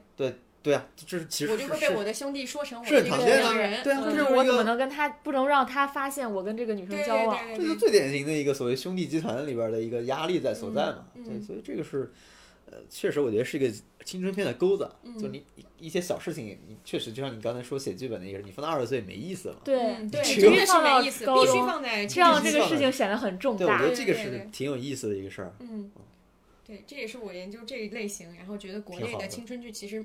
很很很很可惜，它不能往深了写，因为嗯往深了写，其实这个东西非常有有有有震撼力的。对嗯，对，每个因为它人都经历过。跟权力有关系，跟集体也有关系。跟跟爱情有关系，跟性有关系，所有的议题都可以放在这里面来讲，它又能放到很大，嗯，这是一个很好的一个题素材库吧，可以说。其实正常人里，你到你如果现在让我马上想起一个画面，嗯我想到的就是，呃，那个康奈尔没有没有约那个女主去去女嗯去那个舞舞会会嘛，嗯但是他那天晚上非常非常不开心，非嗯常非常痛苦，然后他就冲出去给他打电话，他一直没有接，他就在那个街头大哭嘛，嗯就那个男生大哭，嗯然后那个就这一集就结束了，嗯然后下一集就开始进大学了，嗯我特别特别喜欢这一幕，嗯，这个就把我们刚才说的，就是给给展示出来了，对就是他这种表达是扭曲的，他内心也是非常非常痛苦的。其实，嗯青春青春片系列还其实还有一个就是这个月的一个国产剧，但是这个我们可能就简单的讲一讲，叫我才不要和你做朋友呢。嗯，这个阿康讲一讲。我觉得这个剧就是首先我我我推荐它是放在国产剧的维度当中，嗯所以跟我们刚才讲正常人啊，讲这些真心嗯半解啊，讲讲那个人间课堂都不是在一个维度。嗯我觉得它整体氛围做得很好，因为它是在东北实景拍摄的，所以它呃整个这个氛围啊，包括它那个东北的那个气氛啊，都做得蛮到位。当然，它的服化道我觉得还是有 bug 啊，比如它那个可口可乐就不是两千年的可口可乐，嗯，然后他穿一个睡衣上的出现的那个动画片咱是们裸熊咱们裸熊是两两两千年之后才有的的吧？？嗯就反正过了很多年才会有，就它还是会有 bug 的。那个东北的整个幽默感还是很到位的，嗯呃，再包括两个女演员的整个表演啊是非常自然灵动的。因为我们为什么说不是要讲太多呢？是因为我们预期会请这部剧的呃编剧来跟我们一起分享。嗯然后呢，因为这个编剧我跟栋姐很早之前就在一个饭局上见过他，嗯就我能想到为什么这种东北的幽默感很到位，就是因为他本人就是一个在任何场合随便说话都很有意思的人，嗯所以他就把这个技能用到他的剧本里，就嗯发挥出来了很大的一个作用。嗯，在里面很多角色都特别有意思，就是就他那个老师经常在那个课堂上那老说一些话，师说的那些话真的太像老师了，就是这个我不知道是不是东北人的特性，因为我身边的东北朋友学起老师来那也是一绝，就是就是 真的就是很多的细节，我只能说是这个编剧他自己的可能亲身经历的很多回忆都放到了这个剧里。这种类型的剧，其实我觉得更多的就是看他跟观众的贴近性，他跟本土生活的贴近性，所以这一点上他做到了，我觉得就已经是一个还在国产剧里面蛮不错的一个事情。嗯，我们就是争取下期把程小猫本人请过来，对让他来一段单口相声。然后程小猫老师也在这部剧里出演了，就是那个澡堂的大姐，就是，第一集就出现了，就是编剧老师。对对对对对，嗯，另外，我觉得这个剧它学习模仿了很多剧，就是你能看出来，呃，我这不是恶意 Q 啊，就是说你你能看出来《请回答一九八八》的一些东西，你也能看出来那个《恶作剧之吻》，嗯。但是不太觉得说他在抄袭啊或者什么，就是一个一个一个感觉是我，因为我觉得他真的学到了点儿一些，嗯。学到了点儿一些好处，并且他本土化嗯能做到，就这个我觉得他已经不是那种说我就生硬的把它搬过来，嗯而是说我真的是学到点儿什么并运用出来了。嗯，这个我觉得我可以说一下，就是我因为我们工作上会接触到一些别的项目嘛，就是这两年我看到的想做中国版《请请回答一九八八》1988的项目，没有十个也有八个了，全都很很生硬，就是它都是要套一个所谓的小院、大院。一个胡同，一个弄堂，一个环境，然后再去讲几家人的故事，但都非常生硬。嗯，我觉得这个，嗯，确实，我觉得现在中国，尤其是比较年轻的创作者，你肯定他是受了国外某一些具体的影视作品的影响。那只能说我们现在的整体的发展水平就处在一个一点零的时代，我们就可能就需要去先去学习。模仿，才能才能产生出属于我们自己的东西，尤其是在这现在这样一个环境比较严苛的一个情况下吧，所以我觉得确实我们一直在评价国产剧的时候的标准是跟其他国外剧集是不一样的。嗯，我觉得大家可能得先明白我们这个标准，我们的讨论才有意义。对，我觉得你如果真的想要学某个剧，你不要用它大的框架或者大的设定，你可以用一些细节，或者说你找到说《请回答一九八八》当时为什么打动那么多人，引起那么多人共鸣。如果你能在中国这个环境下把这种共鸣和情感做出来，你也是成功的呀。就你不要老想着说我去模仿它或复制一个它出来，你能不能就用它其中的一个点，你能做到也挺好的嘛。嗯就比如说在这个剧里面，他就用了一些情感关系上嘛。就亲子关系让，他用了一些内容啊什么的，我觉得这些都是可以的。嗯嗯，那我们相对比较长的这一趴关于青春片、青春剧的解说就到这里，然后接下来还有两个剧，一个是我说一下一个独幕剧叫《幸福的郑秀》，这个我在微博上有简单讲过了，这里就简单再说两句。因为独幕剧这个类型我一直蛮喜欢看的，因为它很短，它有点像电视电影，就是它是一个电影的长度，但是它是一个电视剧的拍法。然后它的故事呢也比较简单，呃，但是它相比起电视剧来讲会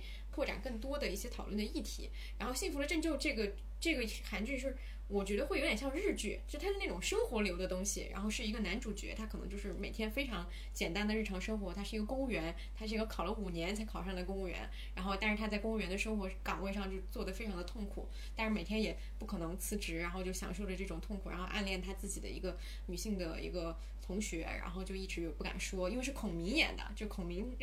那那样的一个形象，他就很适合演这样相对有一点窝囊，然后有一点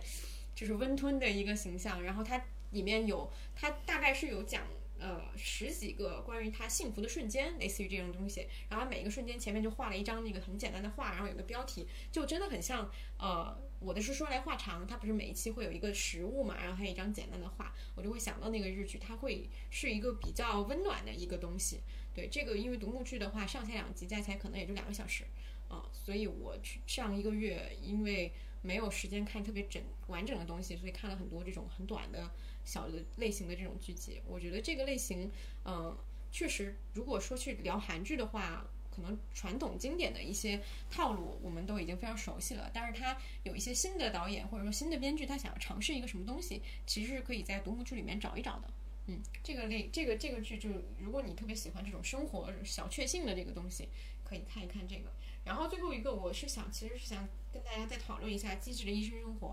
因为是这周完结了嘛，第一季。然后我们之前虽然也有聊过，但是当时其实刚开播，也没有看出什么端倪来。然后现在一季都结束了，然后我们可以聊一下这个剧的一个感受。王老师先来吧。对我，我昨天看完最后一集，然后我觉得特别有意思，就是之前没有发现那些东西啊，就是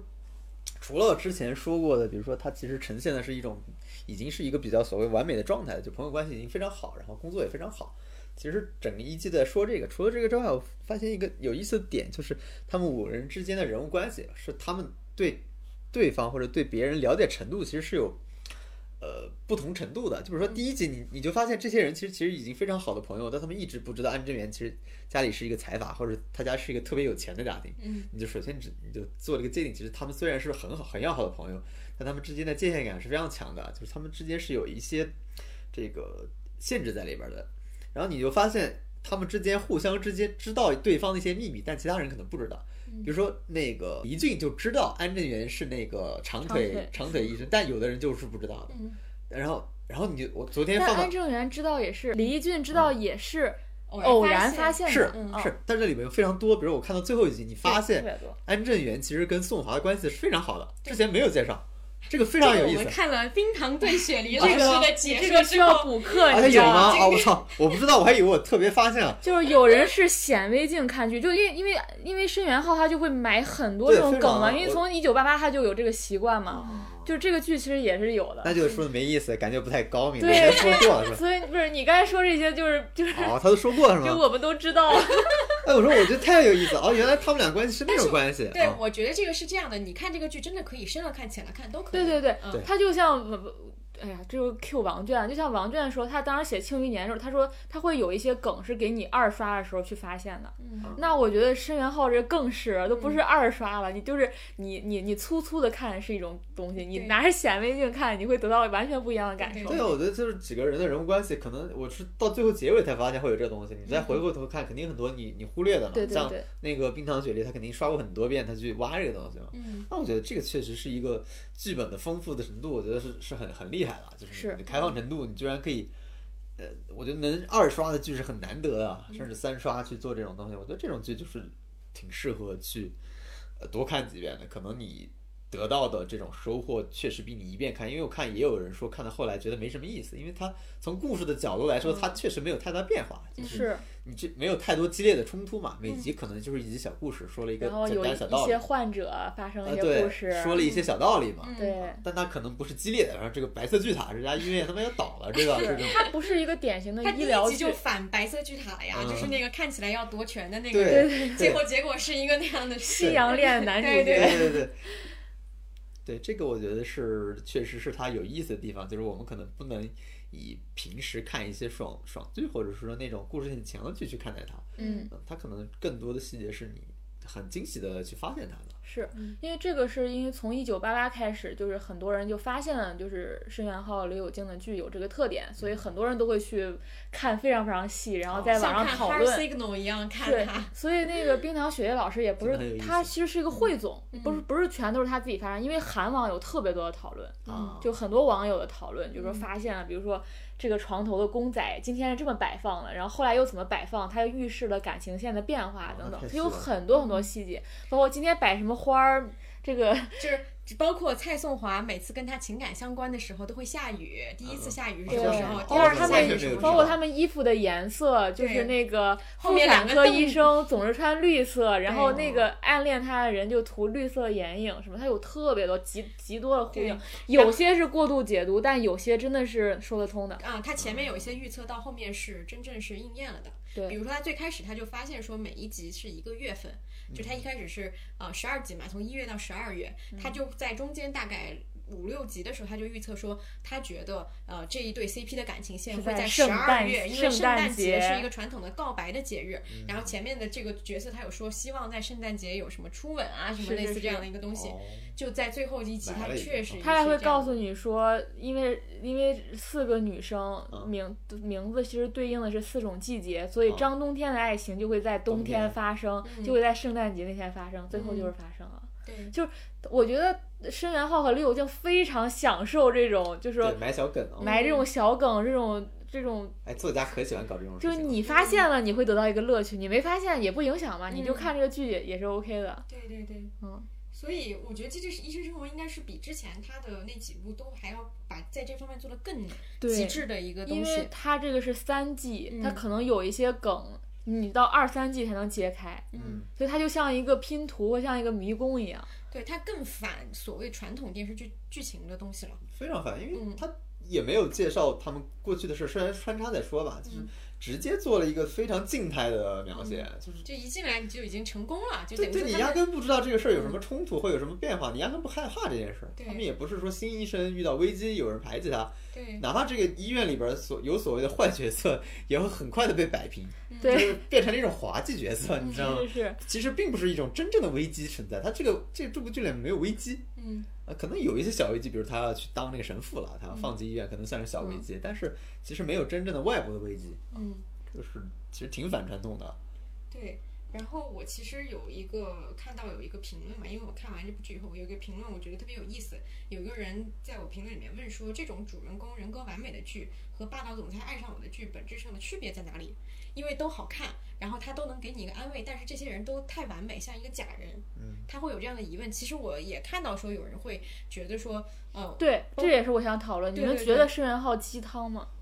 嗯你觉得他就是在写一个理想的、不存在的？他肯定是在写一个理想的生活，这是觉我觉得是没有疑问的。而且他，我觉得他是有意的，不想去呈现是呃所谓的矛盾和黑暗的东西。我不是特别清楚他是不是呃他到底是呃相信这个，还是说他觉得他有义务去呈现这个东西。但是我觉得他肯定是有意的做了取舍的。他把所有的可能会就所有的剧情可能会往一个黑暗方向偏的东西，他全都否掉了，或者说直接做了一个反转。这是他非常刻意的做的一个东西。包括最后一集那个杨硕亨他爸爸留下遗产那个事儿，上一集那个悬念做的好像是他们做了一个很坏的事情，结果他爸把他遗产全都留给他儿子了，就他全都在做这样的东西。确实，我觉得你要仔细去想的话，他是稍微有一点太过于完美。但是我觉得，呃，正因为它的类型或者说它这个东西不是一个人人都在做的事情，所以我觉得去看他的时候，呃，包括这一条这个人问了以后，其实下面有很多朋友在讨论嘛，就是有人就说我在看霸总的时候，他的事件是很假的，然后我去看他的时候，其实不能给我获得一个呃关于我自己成为什么样的人的一个期待，或者说我。要过一个什么样更好的生活的一个期待，但是《机智医生生活》是会给我一种说啊，原来是是有这样美好的生活，或者说是是有这样美好的人际关系的可能性的。嗯我是为了这个去努力，呃，我是想要成为一个像谁谁谁那样的人，李俊那样的人，蔡蔡松华那样的人，或者说我的朋友，或者说我们的朋友关系会变成是个五人组这样的关系，它是有一个非常明确具体的一个指代。对，而且你所谓的霸道总裁，你其实是享受的是你那个身份，但是你看这里面虽然他角色很完美，但他呈现的是说他们普通生活的一面。嗯嗯，他没有说我是一个富二代，我怎么怎么样，我依然在做着医生，我依然下班吃泡面或者怎么样。他写的是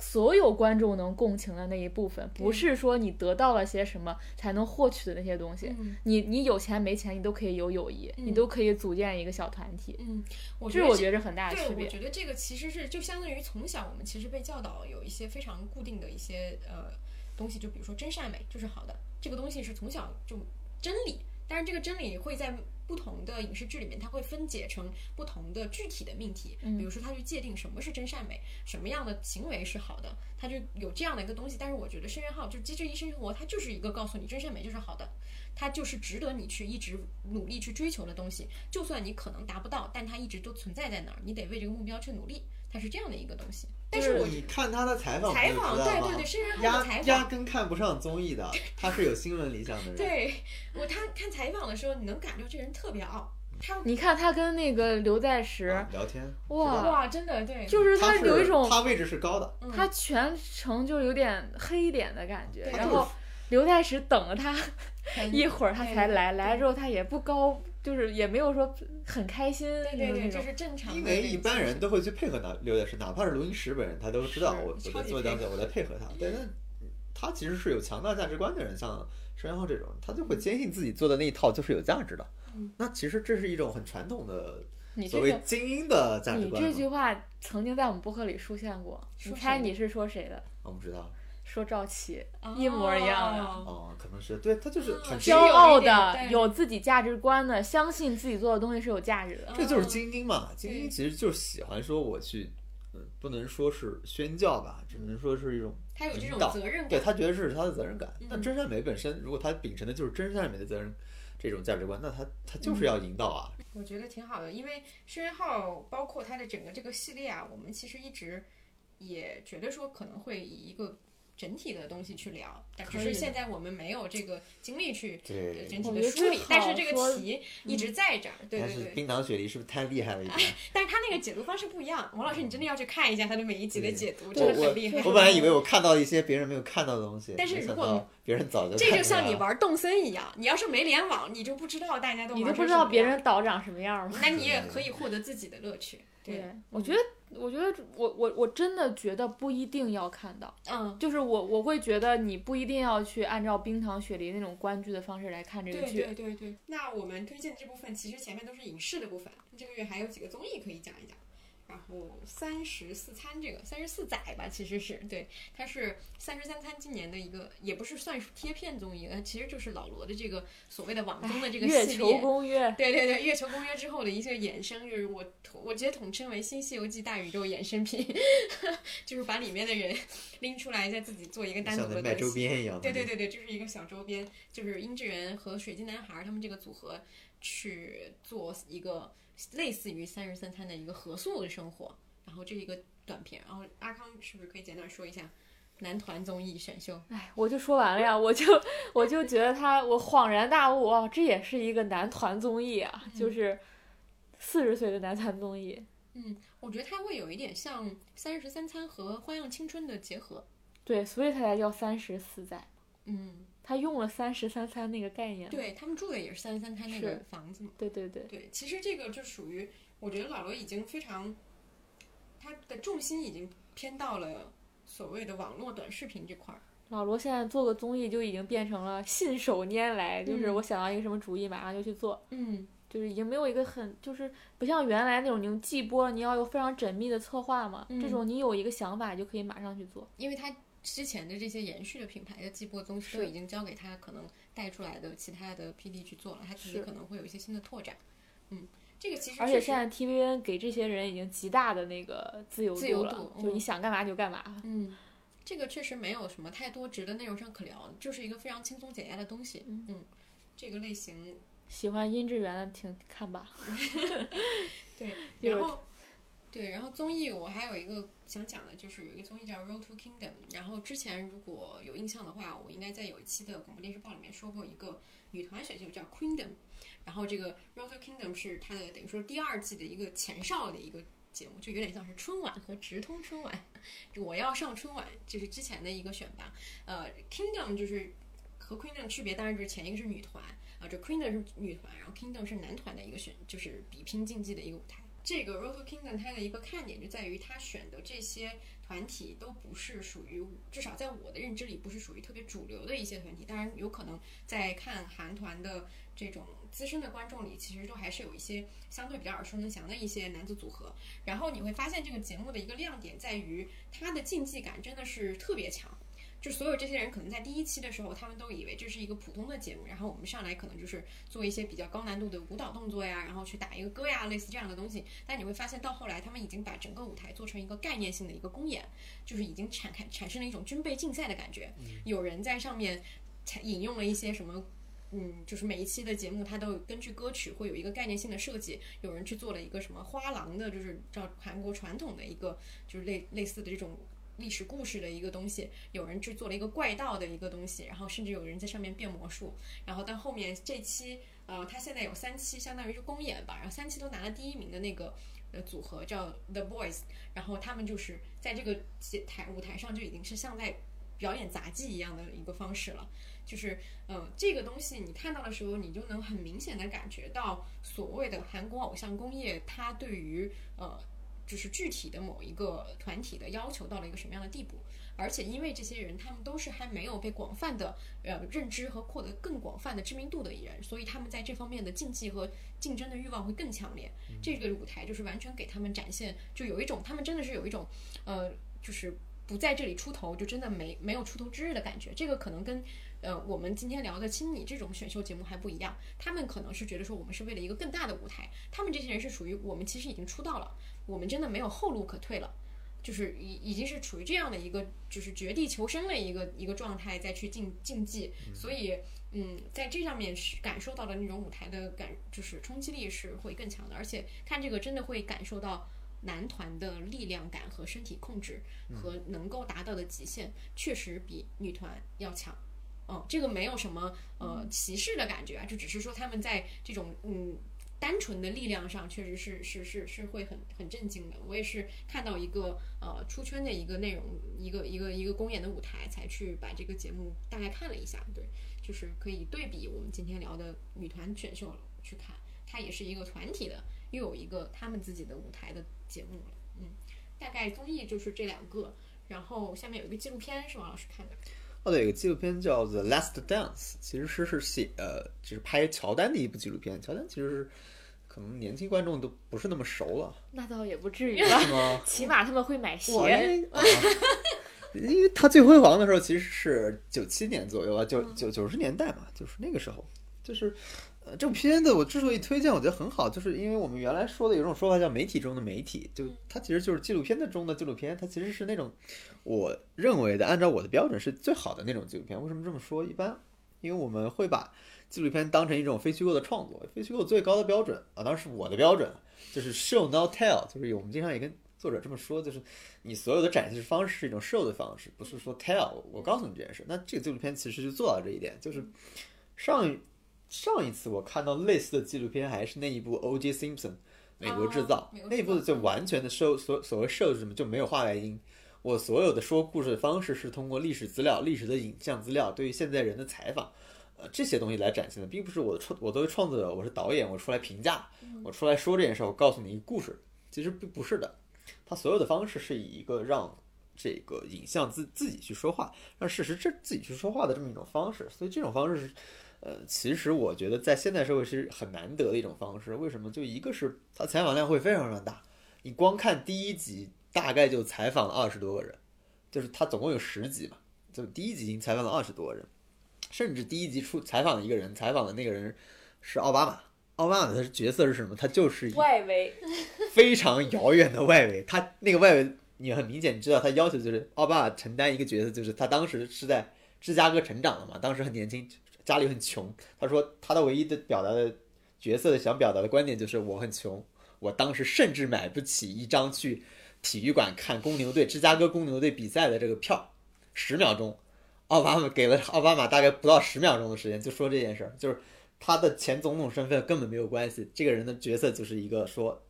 他的意义就是当时公牛队的那个票买不到，很火爆，就是这么一件事儿。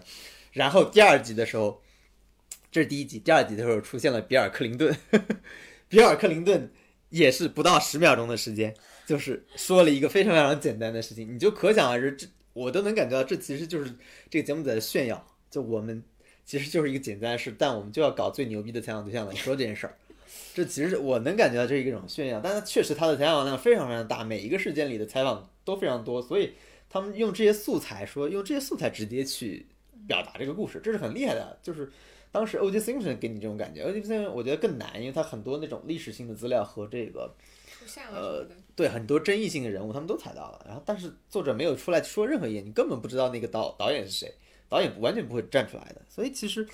我觉得这个是很难得的，因为现在就像他没有一个主的叙述，没有一个主，就嗯完全给你所有的所谓的来，对，就所谓纯客观，就是把材料数来给你，但其实他是有想法的，但只是因为他选用了不同材料的组，接他。就是完全不同材料组接，但是我一句话都不说。嗯呃，其实因为我们之前也说过，现在的潮流是我代入嘛，嗯然后徐志远、姜志达，其实这个在对于现在来说，我觉得我代入反而是一件容易的事儿了，就是你自己很容易把自己带入一个第一人称，是徐志远说我去采访一下乔丹嘛，我就说一下，然后我聊一下不就完了吗？你干嘛要采访皮蓬，采访他的教练，采访甚至球队的经理，采访当时跟他一起打球的人，他的对手，全部都要采一遍，为什么要这么麻烦？其实我觉得这个是呃，可能在我们这个年代看来，其实这种操作方式，我觉得是越来越少的。呃，这个我觉得是可以推荐大家去看一下，因为我们现在可能看的更多的第一人称的看的非常多了，你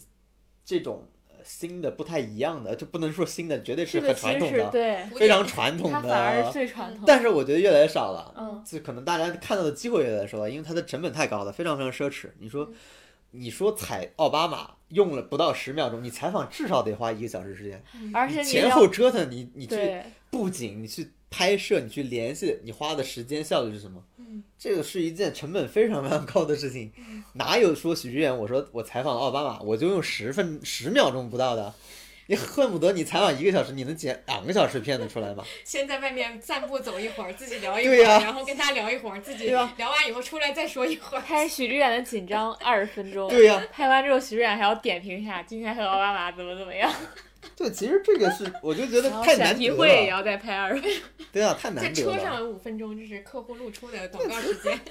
所以他拍摄 其这期节目有，这期节目怎么又提到了许志远啊？许知远老师对我的帮助很大，我在所以我说许志远是播客第四人，你还提出质疑。我我不质疑了，这真的是第四人。就你所有的比较都要拿许老师做，我真没因为有想到，因为他做的事儿。太多了，所以非常好。所以这种作品我就觉得很珍贵，就是他我觉得许志远就是我们评价坐标系的一个原点，你知道吗？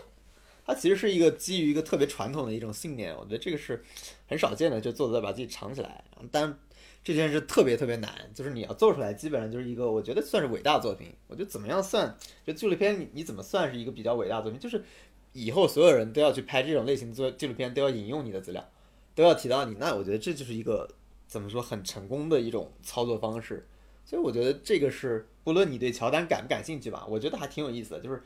他用材料拼接出了一个爽文的逻辑出来，我觉得是很有意思的。就是哪怕你对乔丹不是很理解，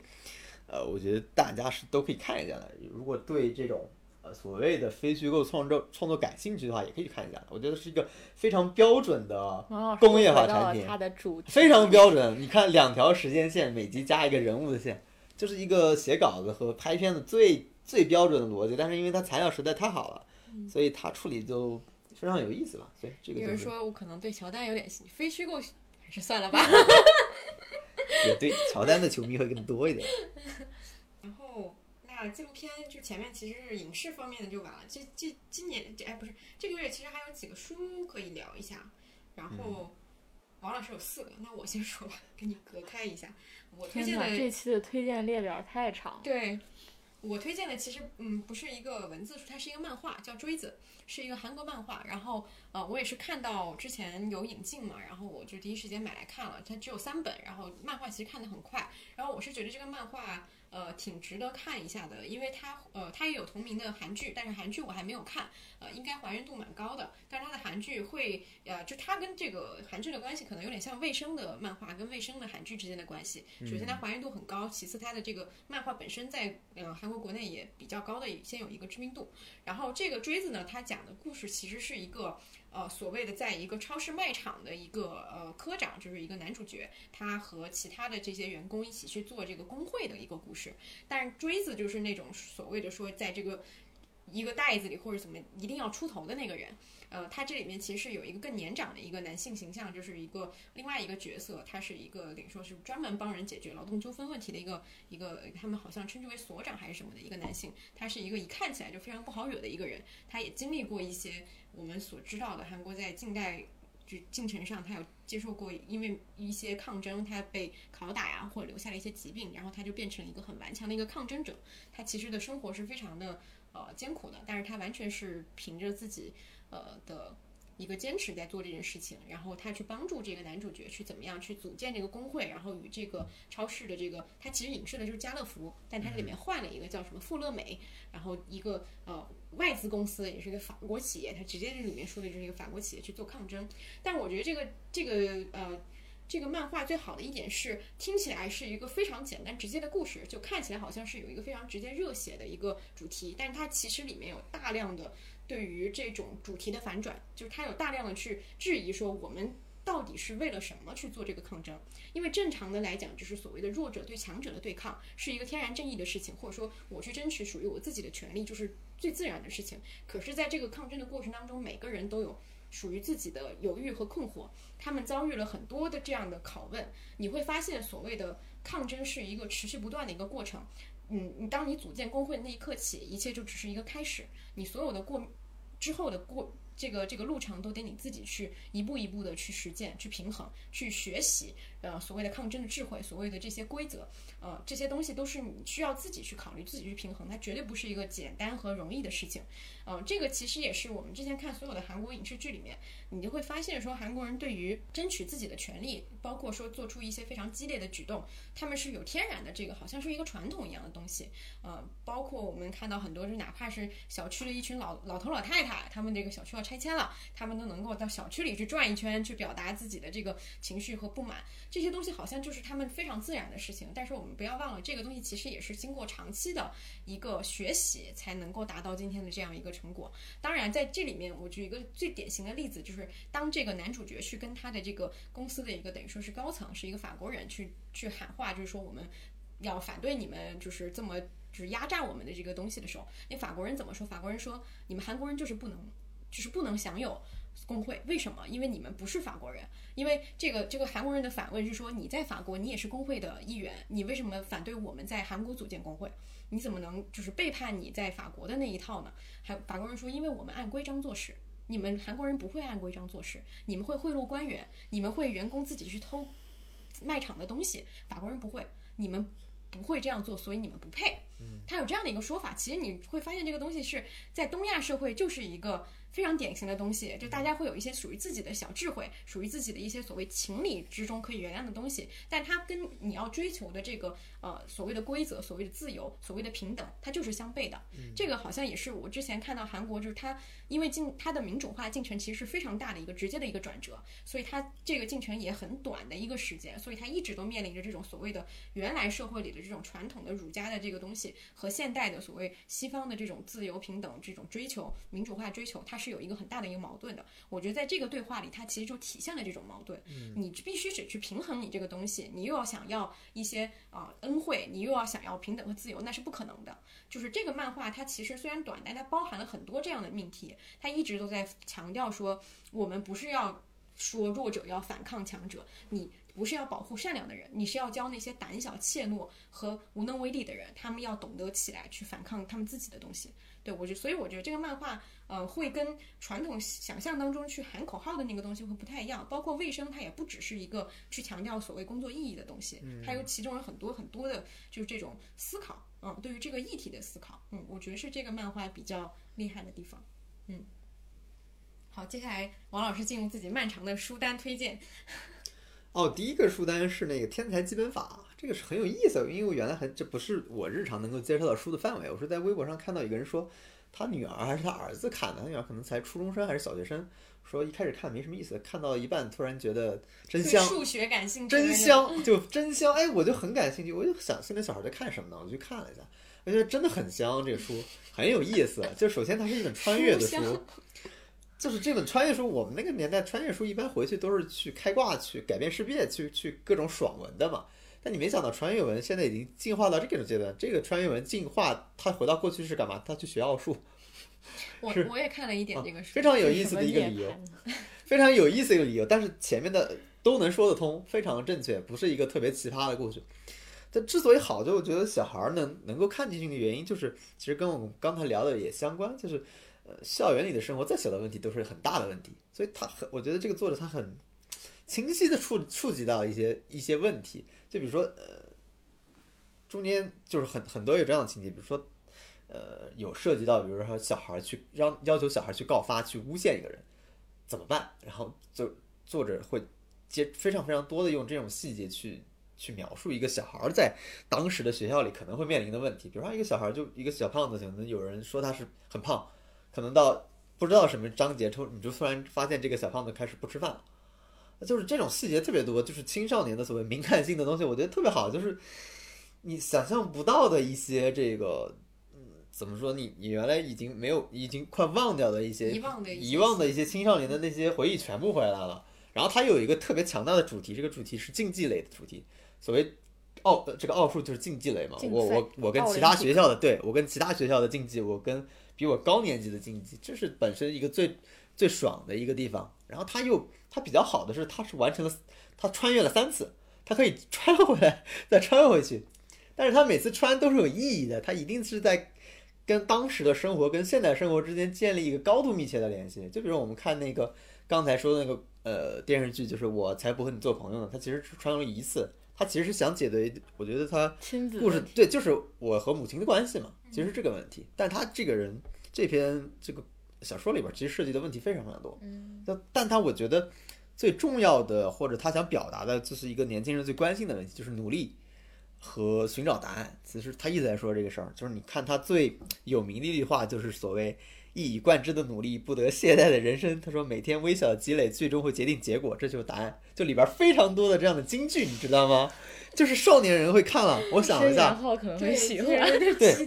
如果我中中学看这个，真的，我中学不会看金庸的，我一定一定会看这个。而且很多人可能数学成绩真的会大幅提升，就你看这个之后，好像你都学习会有动力因为。非常热血。就你我很难想象一部写奥数的题材能写得很很热血，他确实写得很热血，就是有点像之前我们聊过《棋魂》的那种感觉，或者《灌篮高手》啊，对啊我我太像了。想到这个，我其实就想起很多跟围啊棋相关的一个对风格，会有点像，因为它也是有竞技感的，而且它是一个脑力劳动。对，嗯，所以这个我觉得是很有意思。所以啊，我觉得那小孩现在看的东西确实比我们当年有意思多了。我们当年最多看的穿越就是《寻秦记》，《寻秦记》回去干嘛？泡妞，我看的是《穿越时空的爱爱恋穿越过去干啥？开烤鸭店。对他当时穿越回去有很多想法，开烤鸭店，然后去办一个什么展览，然后去呃，就是跟那个皇帝合影，写一本书，有很多想法，对，这个生意上的都这个是。现在很深刻了。这个人穿越回去是因为他在现在有苦恼，他原来想当一个数学方面这方面去努力的，然后没有实现，然后他的这个成人生活其实遇到了一些问题，嗯，他需要从这个呃穿越过程中去寻找一些问题的答案。嗯，嗯，并不是说我靠，我穿越回去夺了奥数金牌，我就上名牌大学，最后迎娶这个是白富美的人生，不是这种主黄老题。师表述怎么跟我看的就是这个主角性别？你听他讲，你觉得主角是个男的吧？主角是个女的。我说白富美呀，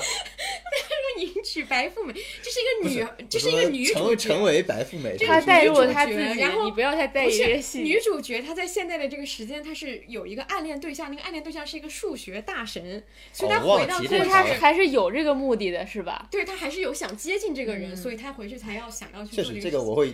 通常会遗忘，还有这个对，我就当时就已经刚刚，但最重要的显然不是说他因为暗恋这个人才嗯才想回去嘛，他一定是解决人生困境这个事儿。这让我想到那个陈芊芊这种穿越也是啊，嗯就她她本来是一个女配穿书嘛，就是她那个角色本来就是个女配，但她穿越回去之后莫名其妙成了主角。嗯。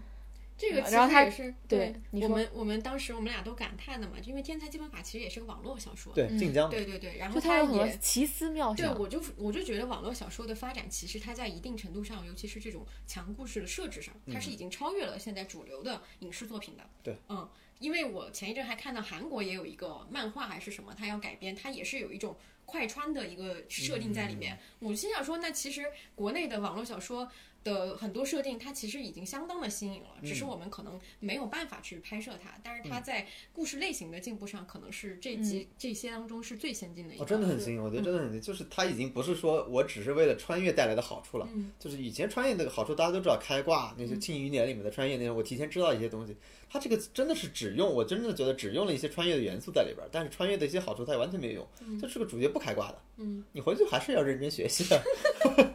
甚至还要学数学。对对要重新学数学的，对，学数学的，所以这个是我觉得很了不起的地方，就是它已经超越了所谓穿越给你带来一些好处，我已经真正的在，嗯，在只是这是一个小小的工具，然后我真正在写我想写的故事了，并且这个故事居然具有教育意义，我觉得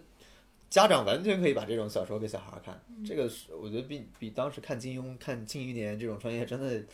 有意义。呃，有就真的是有价值的。我就看，就是我们年纪这种年纪的人看起来都会觉得很挺热血的，还有一定的教育价值。看完半夜爬起来学数学，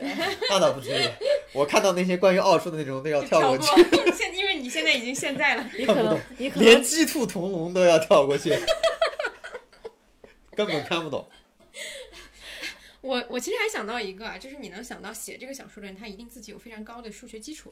这也是我觉得为什么网络文学能够比其他的类型更先进的一个原因，因为其他文学生产这些啊，其他的类型专业生产都是文字工作者，对媒体人，对，都是影视从业者，他们都是一个文科背景，但是在网络小说里，你可能有大量的理科背景的人，工科背景的人，他会去以文字的方式，可能他的文本的叙述能力不是很强，但是他在这个故事的概念和他的想法思维上，就完全跟文科背景的人是会有一个很大的区别。是非常多，就是我看过一些医疗小说那种作者，这种作者一般都会在里面夹带私货。那这个作者夹带私货，就是他认为奥数就是好的，不应该取消奥数。奥数是一一种，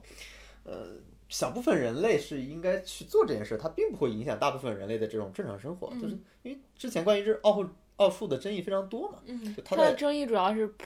要求所有人都要去学习。对，但他觉得就他里边有一套他的理论啊，就是显然他是这种奥数的支持者嘛。对，然后下一步是一个韩国人写的，就是其实是是一个关于他治疗的记录，就是虽然想死，但是还是想吃辣年腊肠年糕。这个标题就韩国人念的 费劲，太费劲。就是韩国人的标题经常会有这种奇奇怪怪的东西吧？嗯，对，还是日本人更奇怪。对，日本人还会带标点符号。对，因为发现最近大家看这个外籍书，经常习惯就是看过一本书，然后去寻找他的译者，看他译者译的第二本书。这个作者是译金智英的，就是对。当时我是为了凑单凑单买的，但是发现挺有意思，就看看这书看一半就会觉得想起一个事儿，就是原来看《老友记》的时候，里边有个情节很有意思，就是当时那个 Chandler 刚跟 Monica 谈谈恋爱的时候，他们有天吵了一架，然后 Chandler 就以为他们分手了，他就会跟 Monica 说：“那这个意思是不是我俩就分手了？”Monica 告就很惊奇嘛，说：“我俩就吵了一个架，为什么会分手呢？”但是真的就是这种人格，他就会把一件特别小的事儿上升到一个特别特别严重的事儿。就是我们只是吵了一架，但可能已经你是对我的个人的完全否定了。就我当时想的是，这个人，我觉得他就是这个特点，就是因为他有这种习惯性的极端思维思维方式，或者说，呃，后来医生说他是低自尊嘛，就他就去看医生。我觉得很有意思一点，就平常我们接触这类题材，或不是题材吧，或者是日常面临这些事儿，比如说你你会问你的朋友，你去看医生，你只问到结果怎么样，你其实是最终你只知道一个结果。但这本书比较好，就是他从头开始写。就从这个女生想去看医生到从第一天开始，她怎么跟医生去交流的，把她一共去了十二周嘛，她其实把十二这个人，她把十二周的心理咨询的录音录下来了，就她把这个录音记录下来，我觉得这是挺有意思的一个现象，就是你能知道她嗯病治疗之前是一个什么状态，从第一周开始到第二周开始到第三周开始，你发现她有个什么变化，然后她说话有什么变化。我觉得做了一个特别好的呈现，所以我觉得这个是有意思的。因为具体的内容我不是专业的人士啊，我不知道这个医生到底是否好，然后这个人的呃分析的是否有道理。但我觉得这个很好的呈现了一个作者本人的这种所谓心流的变化，或者说他的态度的变化，他思考问题的问方式的变化。我觉得在十二周里面发生了一个很大的改变，就是他看待自己的问题的方式，就是所谓他所谓叫轻抑郁嘛，我也不知道这个词是不是准准确，还反。说说他是轻抑郁，就是对他的低自尊的想法，对他这种一种长日常的行为模式的想法。后来他也接受了，就是说这个事儿可能没有什么具体的方法，或者没有办法一下子可以解决这个问题。但是我我终于开始面对这个问题了。就每一次小小的积累，每一次失败带来的积累，在最后都会都有都有帮助的。我我当时看到这本书的介绍，我突然想到我很很多年前发过一条微博，嗯，我说我最想看的影片是。去剪辑我面对咨询师的一百次谈话的画面，我就觉得我跟每次咨询师如果聊天的时候，那个东西都被记录下来。如果把这个东西剪出来，它一定非常好看。就不不不一定是我，就换任何人，只要你是一个坦诚面对自我，然后你面对咨询师也非常坦诚的，那个东西剪出来真的非常好看，而且。如果你想想，因为我们不管在剧里还是在稿子里，你会发现，如果你想让你这个人物直接剖白他的内心，最简单的一个方式，你就是在他的面前安排一个咨询师。嗯，剧里面很多时候都会用这种桥段，包括我之前吐槽那个大小谎言，就因为他这个东西用的太多，太偷懒了。就是如果你如果想非常诚实讲述你这一生的故事，那真的就是你去。你去把你看咨询师这这么多年的东西剪辑出来，这个东西就是了。对你像伍迪·艾伦，他就看了几十年的心理咨询嘛。我我敢保证，没有任何一本伍迪·艾伦的传记会会比那个东西更真实。当然，那个东西是因为咨询设置的原因，它是不可能展示出来的嘛。然后我我因为我就回顾了一下，就是心理咨询在剧当中用的比较好的，就是除了那种典型的那种，比如什么扪心问诊啊，就那种真的就是婚姻咨询啊这种这种剧之外，就是只是在普通剧里用的比较好，我觉得是那个难以置信。啊，因为难以置信是根根据一个非虚构的霍普利策的一个报道改编的嘛，你在那个报道里面根本没有心理咨询的这个部分，不是因为主角没有看。就新闻事件里那个女人看了，但是那个东西那个材料就是无法公布的，对，所以编剧就自己写了一段，他那段写的其实非常准确，就是那个女生去了之后，他咨询师跟他说什么，他都没有，他又很抗拒那个过程，然后咨询师就引导了一下，他就讲说啊，那我刚才看了一部，他就回顾一下我他看僵尸片的一个过程，但只只是就这个那个那个影片就拍的非常好，我想说是什么，就是。就是这段，就是你看似无关，但是你只要走到那个心理咨询室里，这里面发生的一切都是咨询材料，就发不管不管跟你的人生经历是否真实相关，这里面的一切都是可以成为一个被分析的东西。嗯，就是我很想分享一个故事，我有一个朋友，他看他也现在依然在看咨询师嘛，然后有一次他咨询师就请假，有有三三周的时间不在，然后就说那这三周的时间你。为了避免他那种分离的痛苦嘛，他说你可以带走我办公室的任何一样东西。然后我朋友就在那个夏天抱走了一个那个抱枕，他就抱着，然后我朋友就真的哭了，就就因为这件事，他因为他他突然就明白说，人与人之间就处理这种分离是有好多种方式，就是就就连这样一个小小的行为，他也是咨询师在对你进行的一种治疗。嗯，就是这。这这就让我觉得，就是这才是专业去理解咨询师的方式嘛。因为有时候我也会收到一些私信，有人问我说他他要不要去看咨询师，或者他对咨询师有很多非常错误的理解。就是我觉得我看过比较正确的就是难以置信里面那一段。然后另外我觉得如果你真，我想我我也想推荐，就顺着王老师这个话题推荐一本书，就是我看过的关于心理咨询，甚至关于心理学特别好的一本书，叫是那个欧文亚龙写的，叫《给心理治疗师的礼物》。这本书特别神奇的地方是，你看这个名字，你也能听出来，它是给心理治疗师礼物。它其实是给咨询师看的书，它就很像我们小时候，就是老师会有老师的参考书嘛，就是你看老师的参考书，很多答案你就迎刃而解了。就是它这本书，首先它的语言是你就算不是专业的人，你也可以听懂；另外，它就是你直接就在更高的维度去理解这件事情了。包括它里面里面非常重要的一个理论，就是此时。呃，此时此地原则，就是它里面讲这一点，也是我觉得很多人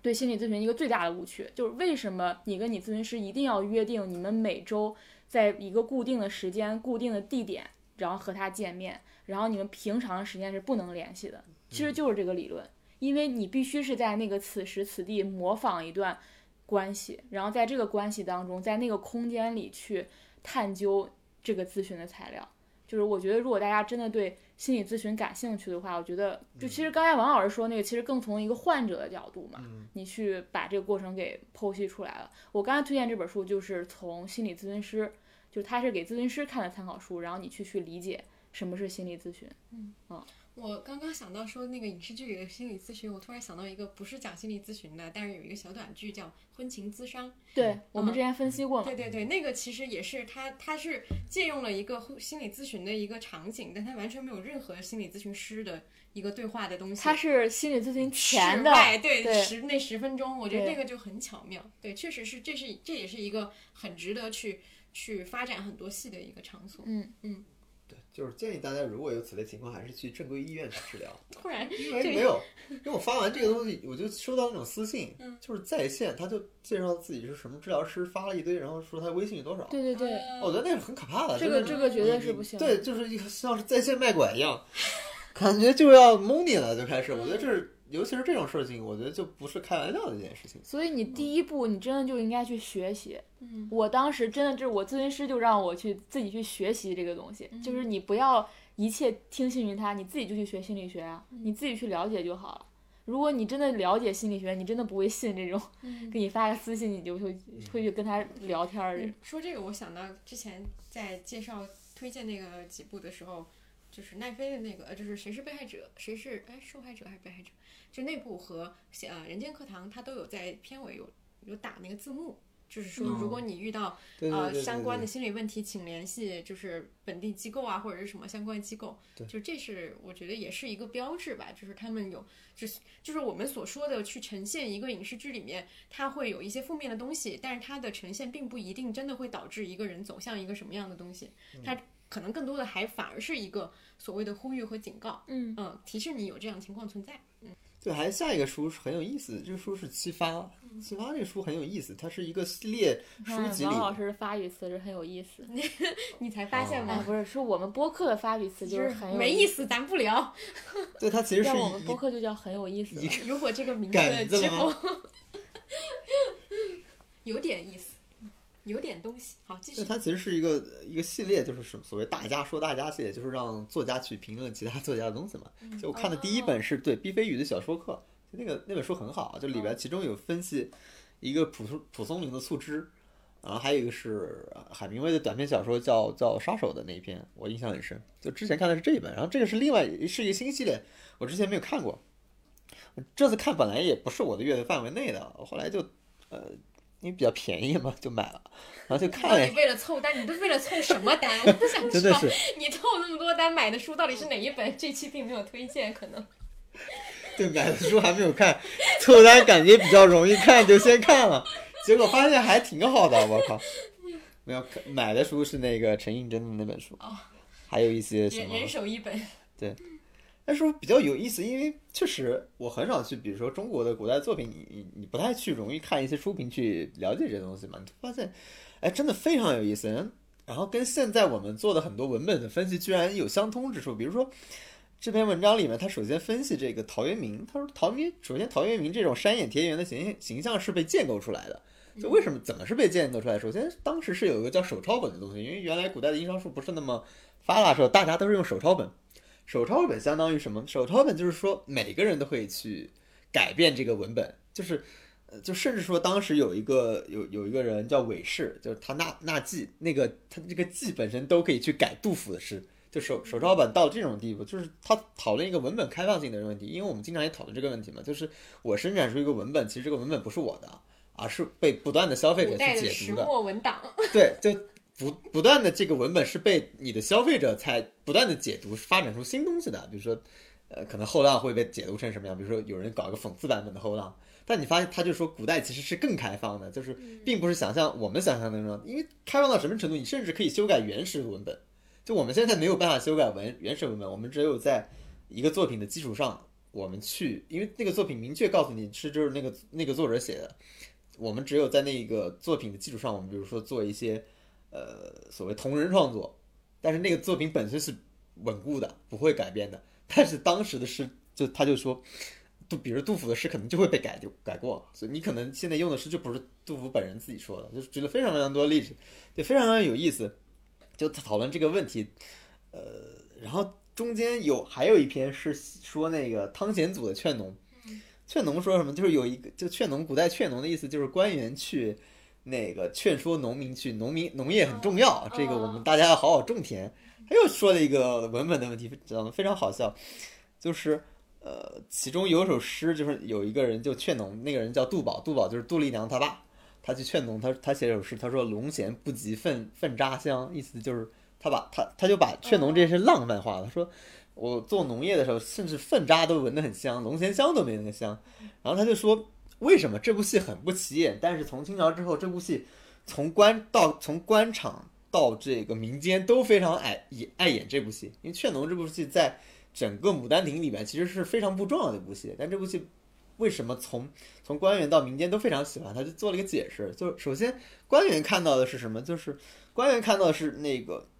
无知的农民，就是呃，对于官方来说，这部戏写的是一个无知的农民，而杜宝这个人是一个合格的臣子，他在劝农。然后对当时的士人，也就是知识分子来说，他说杜宝其实履行了他职责，然后那个农民很好的扮演了他们的角色，他们的角色就是无知的角色。然后最有意思的是说，他说农民其实为什么也爱看，就是农民爱看是因为农民表面上接受了这些人的教导，就是实际上农民是带着一这种反讽的呃姿态去看这个剧的，就是农民其实知道，就是龙涎怎么可能比粪渣要要臭呢？粪渣怎么可能香呢？就他的意思是说，农民在看这部戏的时候，脸上带的始终是微笑。他讨论了两种笑，你对我当时看我也笑崩了。他真的认真的讨论的笑，他说有种笑叫哈哈笑，有种笑叫微笑。我当时就想出来那个表情，对，他就非常严肃的说了一下微笑和这个笑的区别。他微笑就是一种社会抗议。他说笑本身在这个历史上本身就是一种具有历史性和文化性的现象。是是啊，他你必须结合具体的情境、具体的文化，甚至不同的人使用，它的含义是不一样的。他就说为什么这个文本从上到下所有人都喜欢，就因为每个人从中看到了不同东西，它居然具有了生命力。这个是我觉得就引发我思考，就为什么我们现在是不是也有可能存在这种东西？就从上到下都会觉得好，只是每个人好的点是不一样的。那这种作品，我觉得它生命力就是非常强，官方认可了，知识分子认可了，然后底层老百姓认可，这是一个我觉得是很罕见的一个文本。这里边写的这本书里边写的最好就是他对《金瓶梅》的解释，但是我觉得写太好了，我都不知道怎么评，所以我觉得推荐可以大家可以看一下，就是可以开拓视野，这确实不是一般会。接触到的书籍，但是这个是我在看那个小刚推荐的局部里边悟到的。那个 陈丹青在里边说了两句话非常好，他说他就做这个节目，第一点，他说他做这个节目不是说为了让你得到什么知识，他说为了让你睁开眼。嗯，就这怎么就睁开眼嘛，就他根本不在乎什么干货知识，你学到了什么东西根本无所谓，对他来说，这个事就是。让你看见了原来你压根不会接触的事儿，你平常怎么会知道什么意大利湿壁画这种东西？湿壁画是一堵墙，你知道吗？对，所以你会发现，就陈丹青的讲述方式就不是艺术史的讲述方式。他完全不是艺术史，他评价一幅画，他评价他说这幅画就是一个二十岁的青年，他爱上了一个人，但又不知道怎么办画出来。他是这么评价一幅画，他根本不跟你说这个画用了什么颜料，就他所有说话方式都是这样。然后他还说了一句话，我觉得也很好，他说他说欣赏艺术作品不是为了懂得，他说欣赏艺术作品就是惊喜。那你看那个东西，你你惊喜这就足够了，你不要懂它。他说他觉得最好的东西他都看不懂，我觉得这个说的也很好。我们不经常有这种感觉。最好的东西我们都讲不明白。讲不明白就是最好的，但他就是这么明确表达。所以我觉得这两个观点对我很有启发。就我觉得你你你其实并不是说我一定要得到一个确实的所谓干货性的东西，我才有所收获。那更重要的是你你开拓了一个所谓的视野，你睁开眼看了看，其实，在你的。呃，日常的领域之外，你的平常的，比如说电影、电视剧，然后或者是你日常的工作，比如我我们就搞非虚构的之外，你是不是有什么新的东西？否则你一直在你那个领域里面，你其实视野非常窄的。你你去看一下古典中国的古典文学，你看一下一个人怎么说促织这篇，就是毕飞宇怎么说促织的，他怎么说海明威的小说的，然后你看这个人是怎么说《牡丹亭》劝农的，哇，你就发现里边的思路是很开阔的，然后联系也是非常多的，所以这个是。我最近感觉感受挺深的一个东西，你其实可以按照陈丹青的说法，睁开眼多看一下。你知道吗？我听到这儿，我觉得我们这期的主题有了，叫“回到青春期，走出舒适区”，挺好的，押韵。你 青少年本来就是应该睁开眼更多的时间啊，不是应该确定一个固定的观点。观点是，我觉得是可以随着时间不停的变化。你你，我觉得到了一定年龄，你就会有一些好像还挺。人的观点，对我觉得其实我们播客也一直在表达类似的想法呀，只是没有像陈丹青那么明确的一句话嘛。但是我们其实一直都都就希望大家就是我们是希望打打通这些内容的边界嘛。你陈丹青也是，他从来不是只就一幅画说的是一幅画。嗯。往自己脸上又贴了一块金，真对不起。但是但是我们确实是这么想，想是这么想的。确实，因为你不推荐，我就不会去看局部啊。这不就是一个典型的例子了吗？局部确实是一个很好的，虽然陈丹青经常自我自我怀疑自己有没有人看啊。对对对，对他经常自我怀疑，他会觉得这没有价值。然后我在这里一个人滔滔不绝的说这些东西，到底有没有意义？但我觉得还是有意义的。我觉得特别好笑，他在局部里面说，他在美国的时候九十年代，他看了两千多集国内电视剧。然后他回国以后，他就看美剧，就他看了消费了看美剧，他就每天一震惊，这个这么好，那个也这么好。就发现这个人的心态非常开放，虽然他是画画画的，他什么都关心，是他关心影像，关心音乐，关心雕塑什么。当然，雕塑是跟画有关系的。你发现他心态是开放的，我觉得到他那个年龄还能以这么开放的心态。而不是说所谓的我们对中中年男人的固有印象，就是我秉承的这个观点，我我的所有饭局上我都在说那些东西。嗯嗯，你看这个人是是有意思的。嗯，呃，我觉得能达到他的，在他那个年纪有这样开放的心态是很难得的。甚至还听了波米的节目，是吗？是太难上受了过了对，还最后还上了波米的节目。而且他去聊那个燃烧女，子的消息，对对他里面就带了他那个视角嘛，嗯，就是把画儿和这个那个电影嗯融合起来讲。对刚才王老师说这个，让我想到就是当时跟花总聊，他就提到说，所谓的油腻其实就是给自己建了一个护城河，然后你你拒绝走出来，对然后也拒绝外面的世界，然后你在里面就沾沾自喜统是这样治世我觉，得这真的是中年人的最大的陷阱啊！嗯，就是所有的危机，我觉得都是来自这儿。你真的是自己给自己建城墙。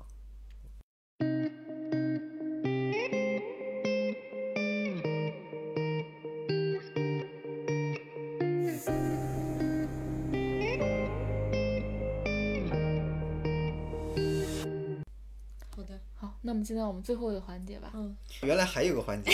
已经两个半小时了，现在录制，啊，但是这个环节还是保留吧，好的。保留保留，嗯，就是和您聊聊环节，对。大家最喜欢的环节。和您聊这聊。我这个环节特别有意思，就是上个月的时候，刚开始有的时候，我跟小康就是有一种，哎，想一想，好像有一些事情是可以聊。王老师是特别犯愁，说这个环节到底要聊什么？然后到这个月以后，我跟小康也是，这个这个环节到底要聊什么？好像一个月也没有发生什么特别新鲜的事情。对，这个月都在工作，对，确实这个月就是在工作。然后我这个月工作就是有一种，因为其实从一月份到现在，疫情期间，我们除了一月我们自己团建去过一出过一趟北，京以没有外出过北就没有。出过北京，因为我嗯过年的时候我也没有回家。啊，他还是出过嗯，他。还回家了，对对对。然后我哦过年的时候没有回家，所以这一直都在北京。然后疫情之后呢，那个工作状态也是因为呃压了一段时间在家办公，然后呃今年也有一些新的项目，可能有一些新的进展。然后所以疫情之后四月五月，不管是工作还是我们就是兴趣爱好，是播客这个事情，也占用了我非常多时间。然后所以工作的这部分的压力，在像这个月的前三周给我压力是非常巨大的，而且这种压力会比我之前的呃工作这几年的压力都要大。以前可能是一种压力是在于说，呃单纯单纯的是身体上的，就比如说你要连续开开会，连续加班是一种身体上的疲惫。但是到现在的这种疲惫，是因为我会发现我这几个月在工作上没有一个主动的创作行为。这个东西对我的伤害是很大的。我所接受到的所有的其他的工作都是一些呃后续处理的工作，我不再有跟人呃具体的去聊。呃，聊一个项目的一个机会了，就是我当时一个明显的感受，就是我为什么没有电了，是因为我没有开剧本会了。就我开剧本会，我当时第一反应就是去找了几个编剧，就是我比较熟的编剧，跟他们聊了聊，然后当时那个感觉就又回来一点，就是又聊到一些很开心的事情，就是你去想象自己是在做一个具体的产品的时候，你是会有。呃，收获感或成就感的，不管这个东西在呃精神上或者说是时间上占用你多少的时间，你都还是觉得这个事情是有希望的。但是如果你是在做一个收尾的工作，尤其是你在被一些具体的后续的事情伤害的时候，就是说直接点，就是就所谓的审查或者说其他的一些东西伤害的时候，你就会感觉这个你对他的质疑就会变得很很强烈，然后身体上的疲惫和这种心灵上的疲惫就会非常的痛苦。呃，这个可能是我过去这呃两个月比较压力比较大的一个事情。然后我我在这个期间，我看完了一直都没有看完的一本书，叫《过劳时代》。对那本书其实没有什么特别的，就是可可值得展开的，但是他确实就提到了这样的一个现状。因为那天也在跟一个朋友聊天，就他说他发现现在大家都以加班或者说都以提提倡说我不睡觉为荣，就是嗯，这个好像也已经是一个老命题了，不就是那个韩炳哲的书吗？啊，对对对对对，就是这个确实是一个比较老的命题，但是我我会觉得有一个新的一个想法，是因为因为其实，在疫情期间，我跟朋友也讨论过这个问题。疫情之后，其实是等于所有人都处于慢下来的一个状态。在那个时候的时候，他就会说：“天哪，这就是我，这才是我想要过的生活。”因为我的朋友是属于说，他说他觉得每天在家，然后嗯、呃跟朋友一起，或者说自己在家做饭啊，自己在家有一个比较宽裕的时间啊，这个东西就是他梦想的生活。我为什么没有过上这样的生活？可能因为所有人都在说啊，疫情之后生活要恢复正常了。朋友，我的朋友的意思就是说，可是在疫情期间，虽然这么说啊、我们是忽略了所有的就是疫情带来的负面影响啊，只是单纯说在这个所谓的这种呃在家的这个时间，他说这种时间的生活可能在对我来说是属于正常生活。嗯，就是我觉得是因为这个事情，我们有了一个突然的一个停下来的一个时间，于是有了它的对比，才会凸显出现在我们好像一切啊，尤其是在工作上啊，就是节奏上，生活节奏上又回到正轨。我们今天出去，外面也人也依然在排队了，又回到以前的那种生活的时候，会有一个对比吧，有这种感受，就是所谓去思考说工作意义，或者说是所谓这种嗯比较高压的一个生活，它到底是一个。对我们来说意味着什么？这个命题真的是一个老生常谈的命题了，而且可能也不会有一个特别固定的答案，就是可能每个人都得去找自己的那个平衡点，也不一定真的能够找到。毕竟我们还要生活，还要付房租，对，有些现实的压力在这里。但是我觉得这个题是比较有意思的，嗯，只是想到了这个东西。我也是，就是。二零二零年还没有出过北京，然后我觉得我我有一点信心，就是我觉得出去转一趟回来会不一样。对对，就我一直相信，就是你就好像你一直在那个水底一样。对，真的有。就你下来探个头出来，呼吸一下，就是需要你需要出去透个气，就是换个气的这种感觉。是。以前我们经常借着出差的机会，就给自己安排一个外地采访，就出去一趟。其实你并不想在外面待多久，我经常待了两三天，我就想回来了。嗯，那就是待一下跟。完全在一个地方，就是北京这样的地方待着，就是感受是不一样的。对你其实就是打破了一下你原有的规律的这种生活，把这种一成不变发生了一些变化，你的你的心态状态都会好很多。对，所以六月无论如何一定要出门一趟。然后我们六月的广播电视报就可以分享出门一趟的心得。哎哎，可以有了。我这个月有点想分享的一个点是，我发现现在。大家在面对的一种逻辑，除了来自权力审，不刚刚东姐说的嘛？你权力审查给你带来的一种伤害，精神上的伤害，这个东西我已经生活这么多年，我已经承认它了，或者说我已经接受它了，就是它每天就会发生，就我就处理它就好了。但我发现现在有新的逻辑，新的逻辑就是。这个东西被网甚至都不是粉丝逻辑，这个东西被网友解读成什么什么什么怎么办？嗯，我发现这个逻辑你非常难面对它，因为我自己相信一定会有人往那个方向解读。我甚至有时候自己写东西的时候，我就会想，那别人会不会把这句话理解成一个什么什么意思？我已经想象到了会有哪些。声音出现，真的是那个评论就在你脑脑子里面已经生成了。对，就像当时就是花总在那个口罩猎人的时候，他一上来就问了很多那个林动那些，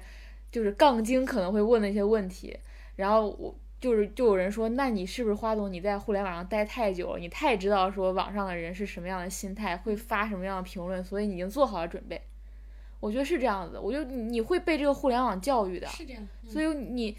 尤其是当采访对象。问到你这个逻辑的时候，你你其实有一种也被道道德绑架的感觉，因为你也相信说这个话它可能会造成一些不好的影响。嗯，但在另一层面是，如果我我把这个逻辑真的就考虑到我不用做事情了，嗯，因为这个就变成了一个就极其无趣，就我要保证我的每句话都是正确的，都是小心谨慎的，然后尽量不会被别人有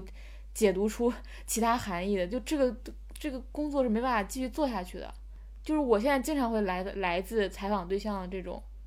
诘问，就如果这个东西被解读成了什么样的，你该怎么办？这这这个问题是我控制不了的呀，也不是你该负责的事情。是，但是你会，你作为一个传播者，你会考虑它带来的结果。嗯啊，这是我真的是这三四年的新问题。你在刚当记者的时候，真的没有这个这些问题，哪怕是最难缠的艺人、经纪人。他都不会去要求你去考虑网友可能带来的反应，嗯，这是真的是超级新的新命题，就是就那我们也一样，就像我们会碰到这样人，我越来越怀疑，就是记者这个职业的合法性，它也出现危机了，就是你需不需要一个专业的人说当传声筒？就因为本来来说，我们作为一个传声的中介来说，你确实，比如说我们的责任就是。把声音发出去最简单的责任就是我们客观的、真实的把声音发出去，这就 OK 了，这就是你的责任，你最大的责任就是这个，你其他没有其他的责任了。但是现在在你身上的责任非常多，你首先你要一个真实，这不用说了，那你同时又要考虑传播效果，那这个事儿你其实作为记者是不能承担的，尤其是当真出了问题的时候，我就发现记者的压力非常大的。就我我们现在很多记者，我发现很多选题大家越来越不敢做了，为什么？因为压力太大了。可能比如说我采访的时候跟这个人关系非常非常好，我采访我也很喜欢这个人，我发出来稿子，结果这个人被骂了，他所有的公关团队压力，这个人的压力都到我身上了。我其实作为个人来说，我是很难受的，我并不想做有有这种结果。但是有些东西你必须是要写的，因为那是首先它是真实的，第二，它并不是是我们所谓以前可能两三年前觉得超级刺激的内容，我我们还要去讨论。你都甚至觉得那是是一个很常见的内容，只是稍微有一点个人化，有些小趣味的内容。我不知道是因为大家对这种小趣味越来越少了，只要你看到小趣味，大家会扑上去拿这个东西做文章，就像公营销号一样，他只要抓到一点新东西，他就会会写一个什么东西。但是越来越这样子，生态就会越来越差，没有人敢把新东西放上去，所以大家都用大词，都用一种概念化的表述，都用一种最安全的表达方式，那就越来越无趣。那所有。公众号已经越来越没得写，记者也就越来越没得写。我觉得记者现在已经活不下去了，真的。我们之前做一个所之前的一个一个著名主持人，就因为犯了一点错，最后他想最近想发点声嘛，我们就花了很大的成本去约他。不会说这个这个人，我们约了一年半，一年半都在约他，就是为了说服他，你你可以出来说一下话。然后我们这他最大的担心就是你们真的能发出来吗？那我们当时环境就是说可以发出来。那你真的花了很多劲去约，最后约下来了。那到今年，环境其实又发生变化了。我们这篇文章其实都写完了，到最后结果就是发不出来。就我们到最后，记者花了这么长时间，然后做完的这种东西，你最后还要去跟这个人道歉，说我们很不好意思，现在这个东西没有办法发出来。那现在环境这样，那作为记者来说，我完全能理解他的挫败感。我做这个事儿，说说实话，它也不是一个天大的稿子，也不是一个说我写完就就怎么样的稿，它就是一个放在过去都是一件极为普通的一件稿件。你花了这么长时间，居然遭受这样的待遇，我还要我们还要大半夜的去给人家道歉，这个事儿，就你你承担的东西太多了，那我就只能去怀疑这个事儿做这件事的这种嗯合法性了。就像我们刚才聊双层公寓，那到底有没有必要，有没有价值去做这件事儿？那大家。反正现在平台也很多，你自己发声就好了。你要你要媒体干嘛？你要他发声干嘛？就是迟早的，大家就会去思考这个问题。就是，呃，你需不需要有一个人帮你说代言这件事重不重要？那如果所有的人投票决定 OK 这件事不重要，那其实不用做了。那对大家来说，那呃，我们只要转转帖就可以达到的事情，或者只要你你觉得你你自己发声就够了。那其实这个职业我。最近的苦恼也不能说苦恼吧，就基本上是一个既成事实了。嗯，就是你的问题就是这你的职业的合法性已经消消失了，越来越没不觉得它存在必要。然后每这每个身在其中的人都很痛痛苦。你从记者来讲，他非常痛苦，然后他会有疑问，他会来问编辑。编辑我说我靠，我哪有答案？我也没答案啊。这些这些问题你怎么去帮他解决？你也很痛苦，你也解决不了。那这种结果就是你就不做了。到最后你就发现，今年就会大量的人不去做这件事情，确实。找不到价值感，也并不是说能挣很多钱，这个整个生存的意义就会呃消失了。所以我觉得这是一个挺大的危机，就除了所谓比如说审查之外的。对，其实这个我也是有这个感受，就是所谓的可能做内容创作或者说做这种文本的东西，其实是相通的。你做这件事在国内，你已经很，其实大部分人你接受了，你不会赚什么钱，嗯，对吧？除非你做的真的是呃。我觉得做营销号或者说其他这种，它其实不算内容创作了，已经，对它完全是一个商业行为。你做内容创作的原因，就是因为你喜欢这个东西，你想从不同的类型、不同的题材、不同的人的故事里发掘出一些让你激动的东西。当然，这个激动一部分成。一部分肯定是要来源于你要把它发出去，让更多的人知道它。你要来源于这个反馈，你的才有成就感。你如果只是一个自己欣赏的东西，那没有那个成就感的。但是你已经接受了，你赚不了钱，那你第退一步心想说，那我至少能从这里面获得乐趣吧？对。但是现在就是这点乐趣可能它都没有办法实现了，所以你就会面临这个非常大的一个天问。嗯，这个我觉得是相通的。嗯嗯，对。哇，好沉重啊。还好，看开就还好。你还好，看开了。你只是混到了历史这么一个阶段而已。对对对对对，我也我我不会有这个事儿，也会有别的事儿的。对我对这件事情已经挺看开。这就是我们有开放心态的好处。对我们还有播客嘛？对，我刚才想说，是你们我们至少还有泥展，对吧？对，我们还可以在这里分享这件事情。你也不是说就这个东西非要做到头，那他历史决定他该被放弃，那就放弃，那有什么办法呢？要看个人努力，也要看历史进程。说的很好，对，就。是其实就是这样的，你没必要说我作为什么最后的，我最讨厌一个词就是坚守，我最讨厌有人把这个词安到我身上。为什么坚不坚守的？不存在坚守这种东西嘛？这个想做就做，是对这个事要么就是惯性，要么你真的喜欢做，我觉得谁都挡抵挡不了你，那不是钱的问题，你就是喜欢做，那你你受到挫折你也会想做，是吧？要么就是你没有可能暂时没有什么合适的技能去做别的事儿，你就做了呗。那这跟坚守有什么关系呢？喜欢做的事儿不存在坚守，嗯，不喜欢做的事儿，那只是说你暂时没有没有去别的别的领域去做，是，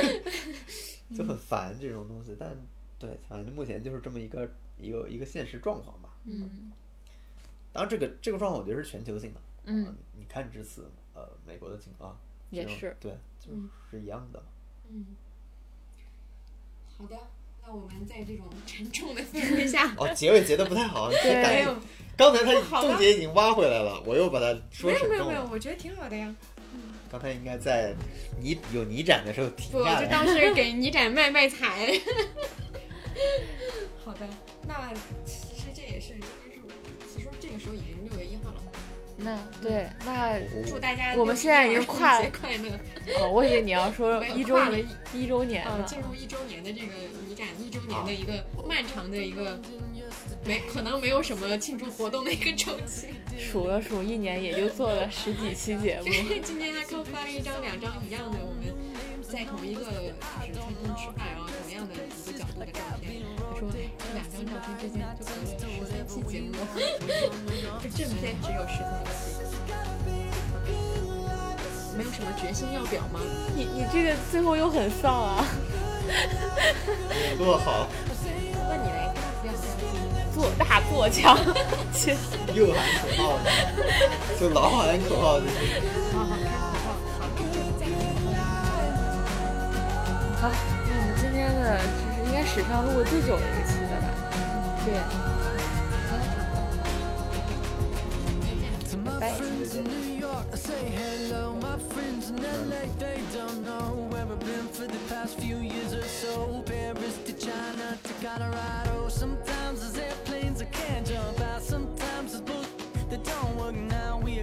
stories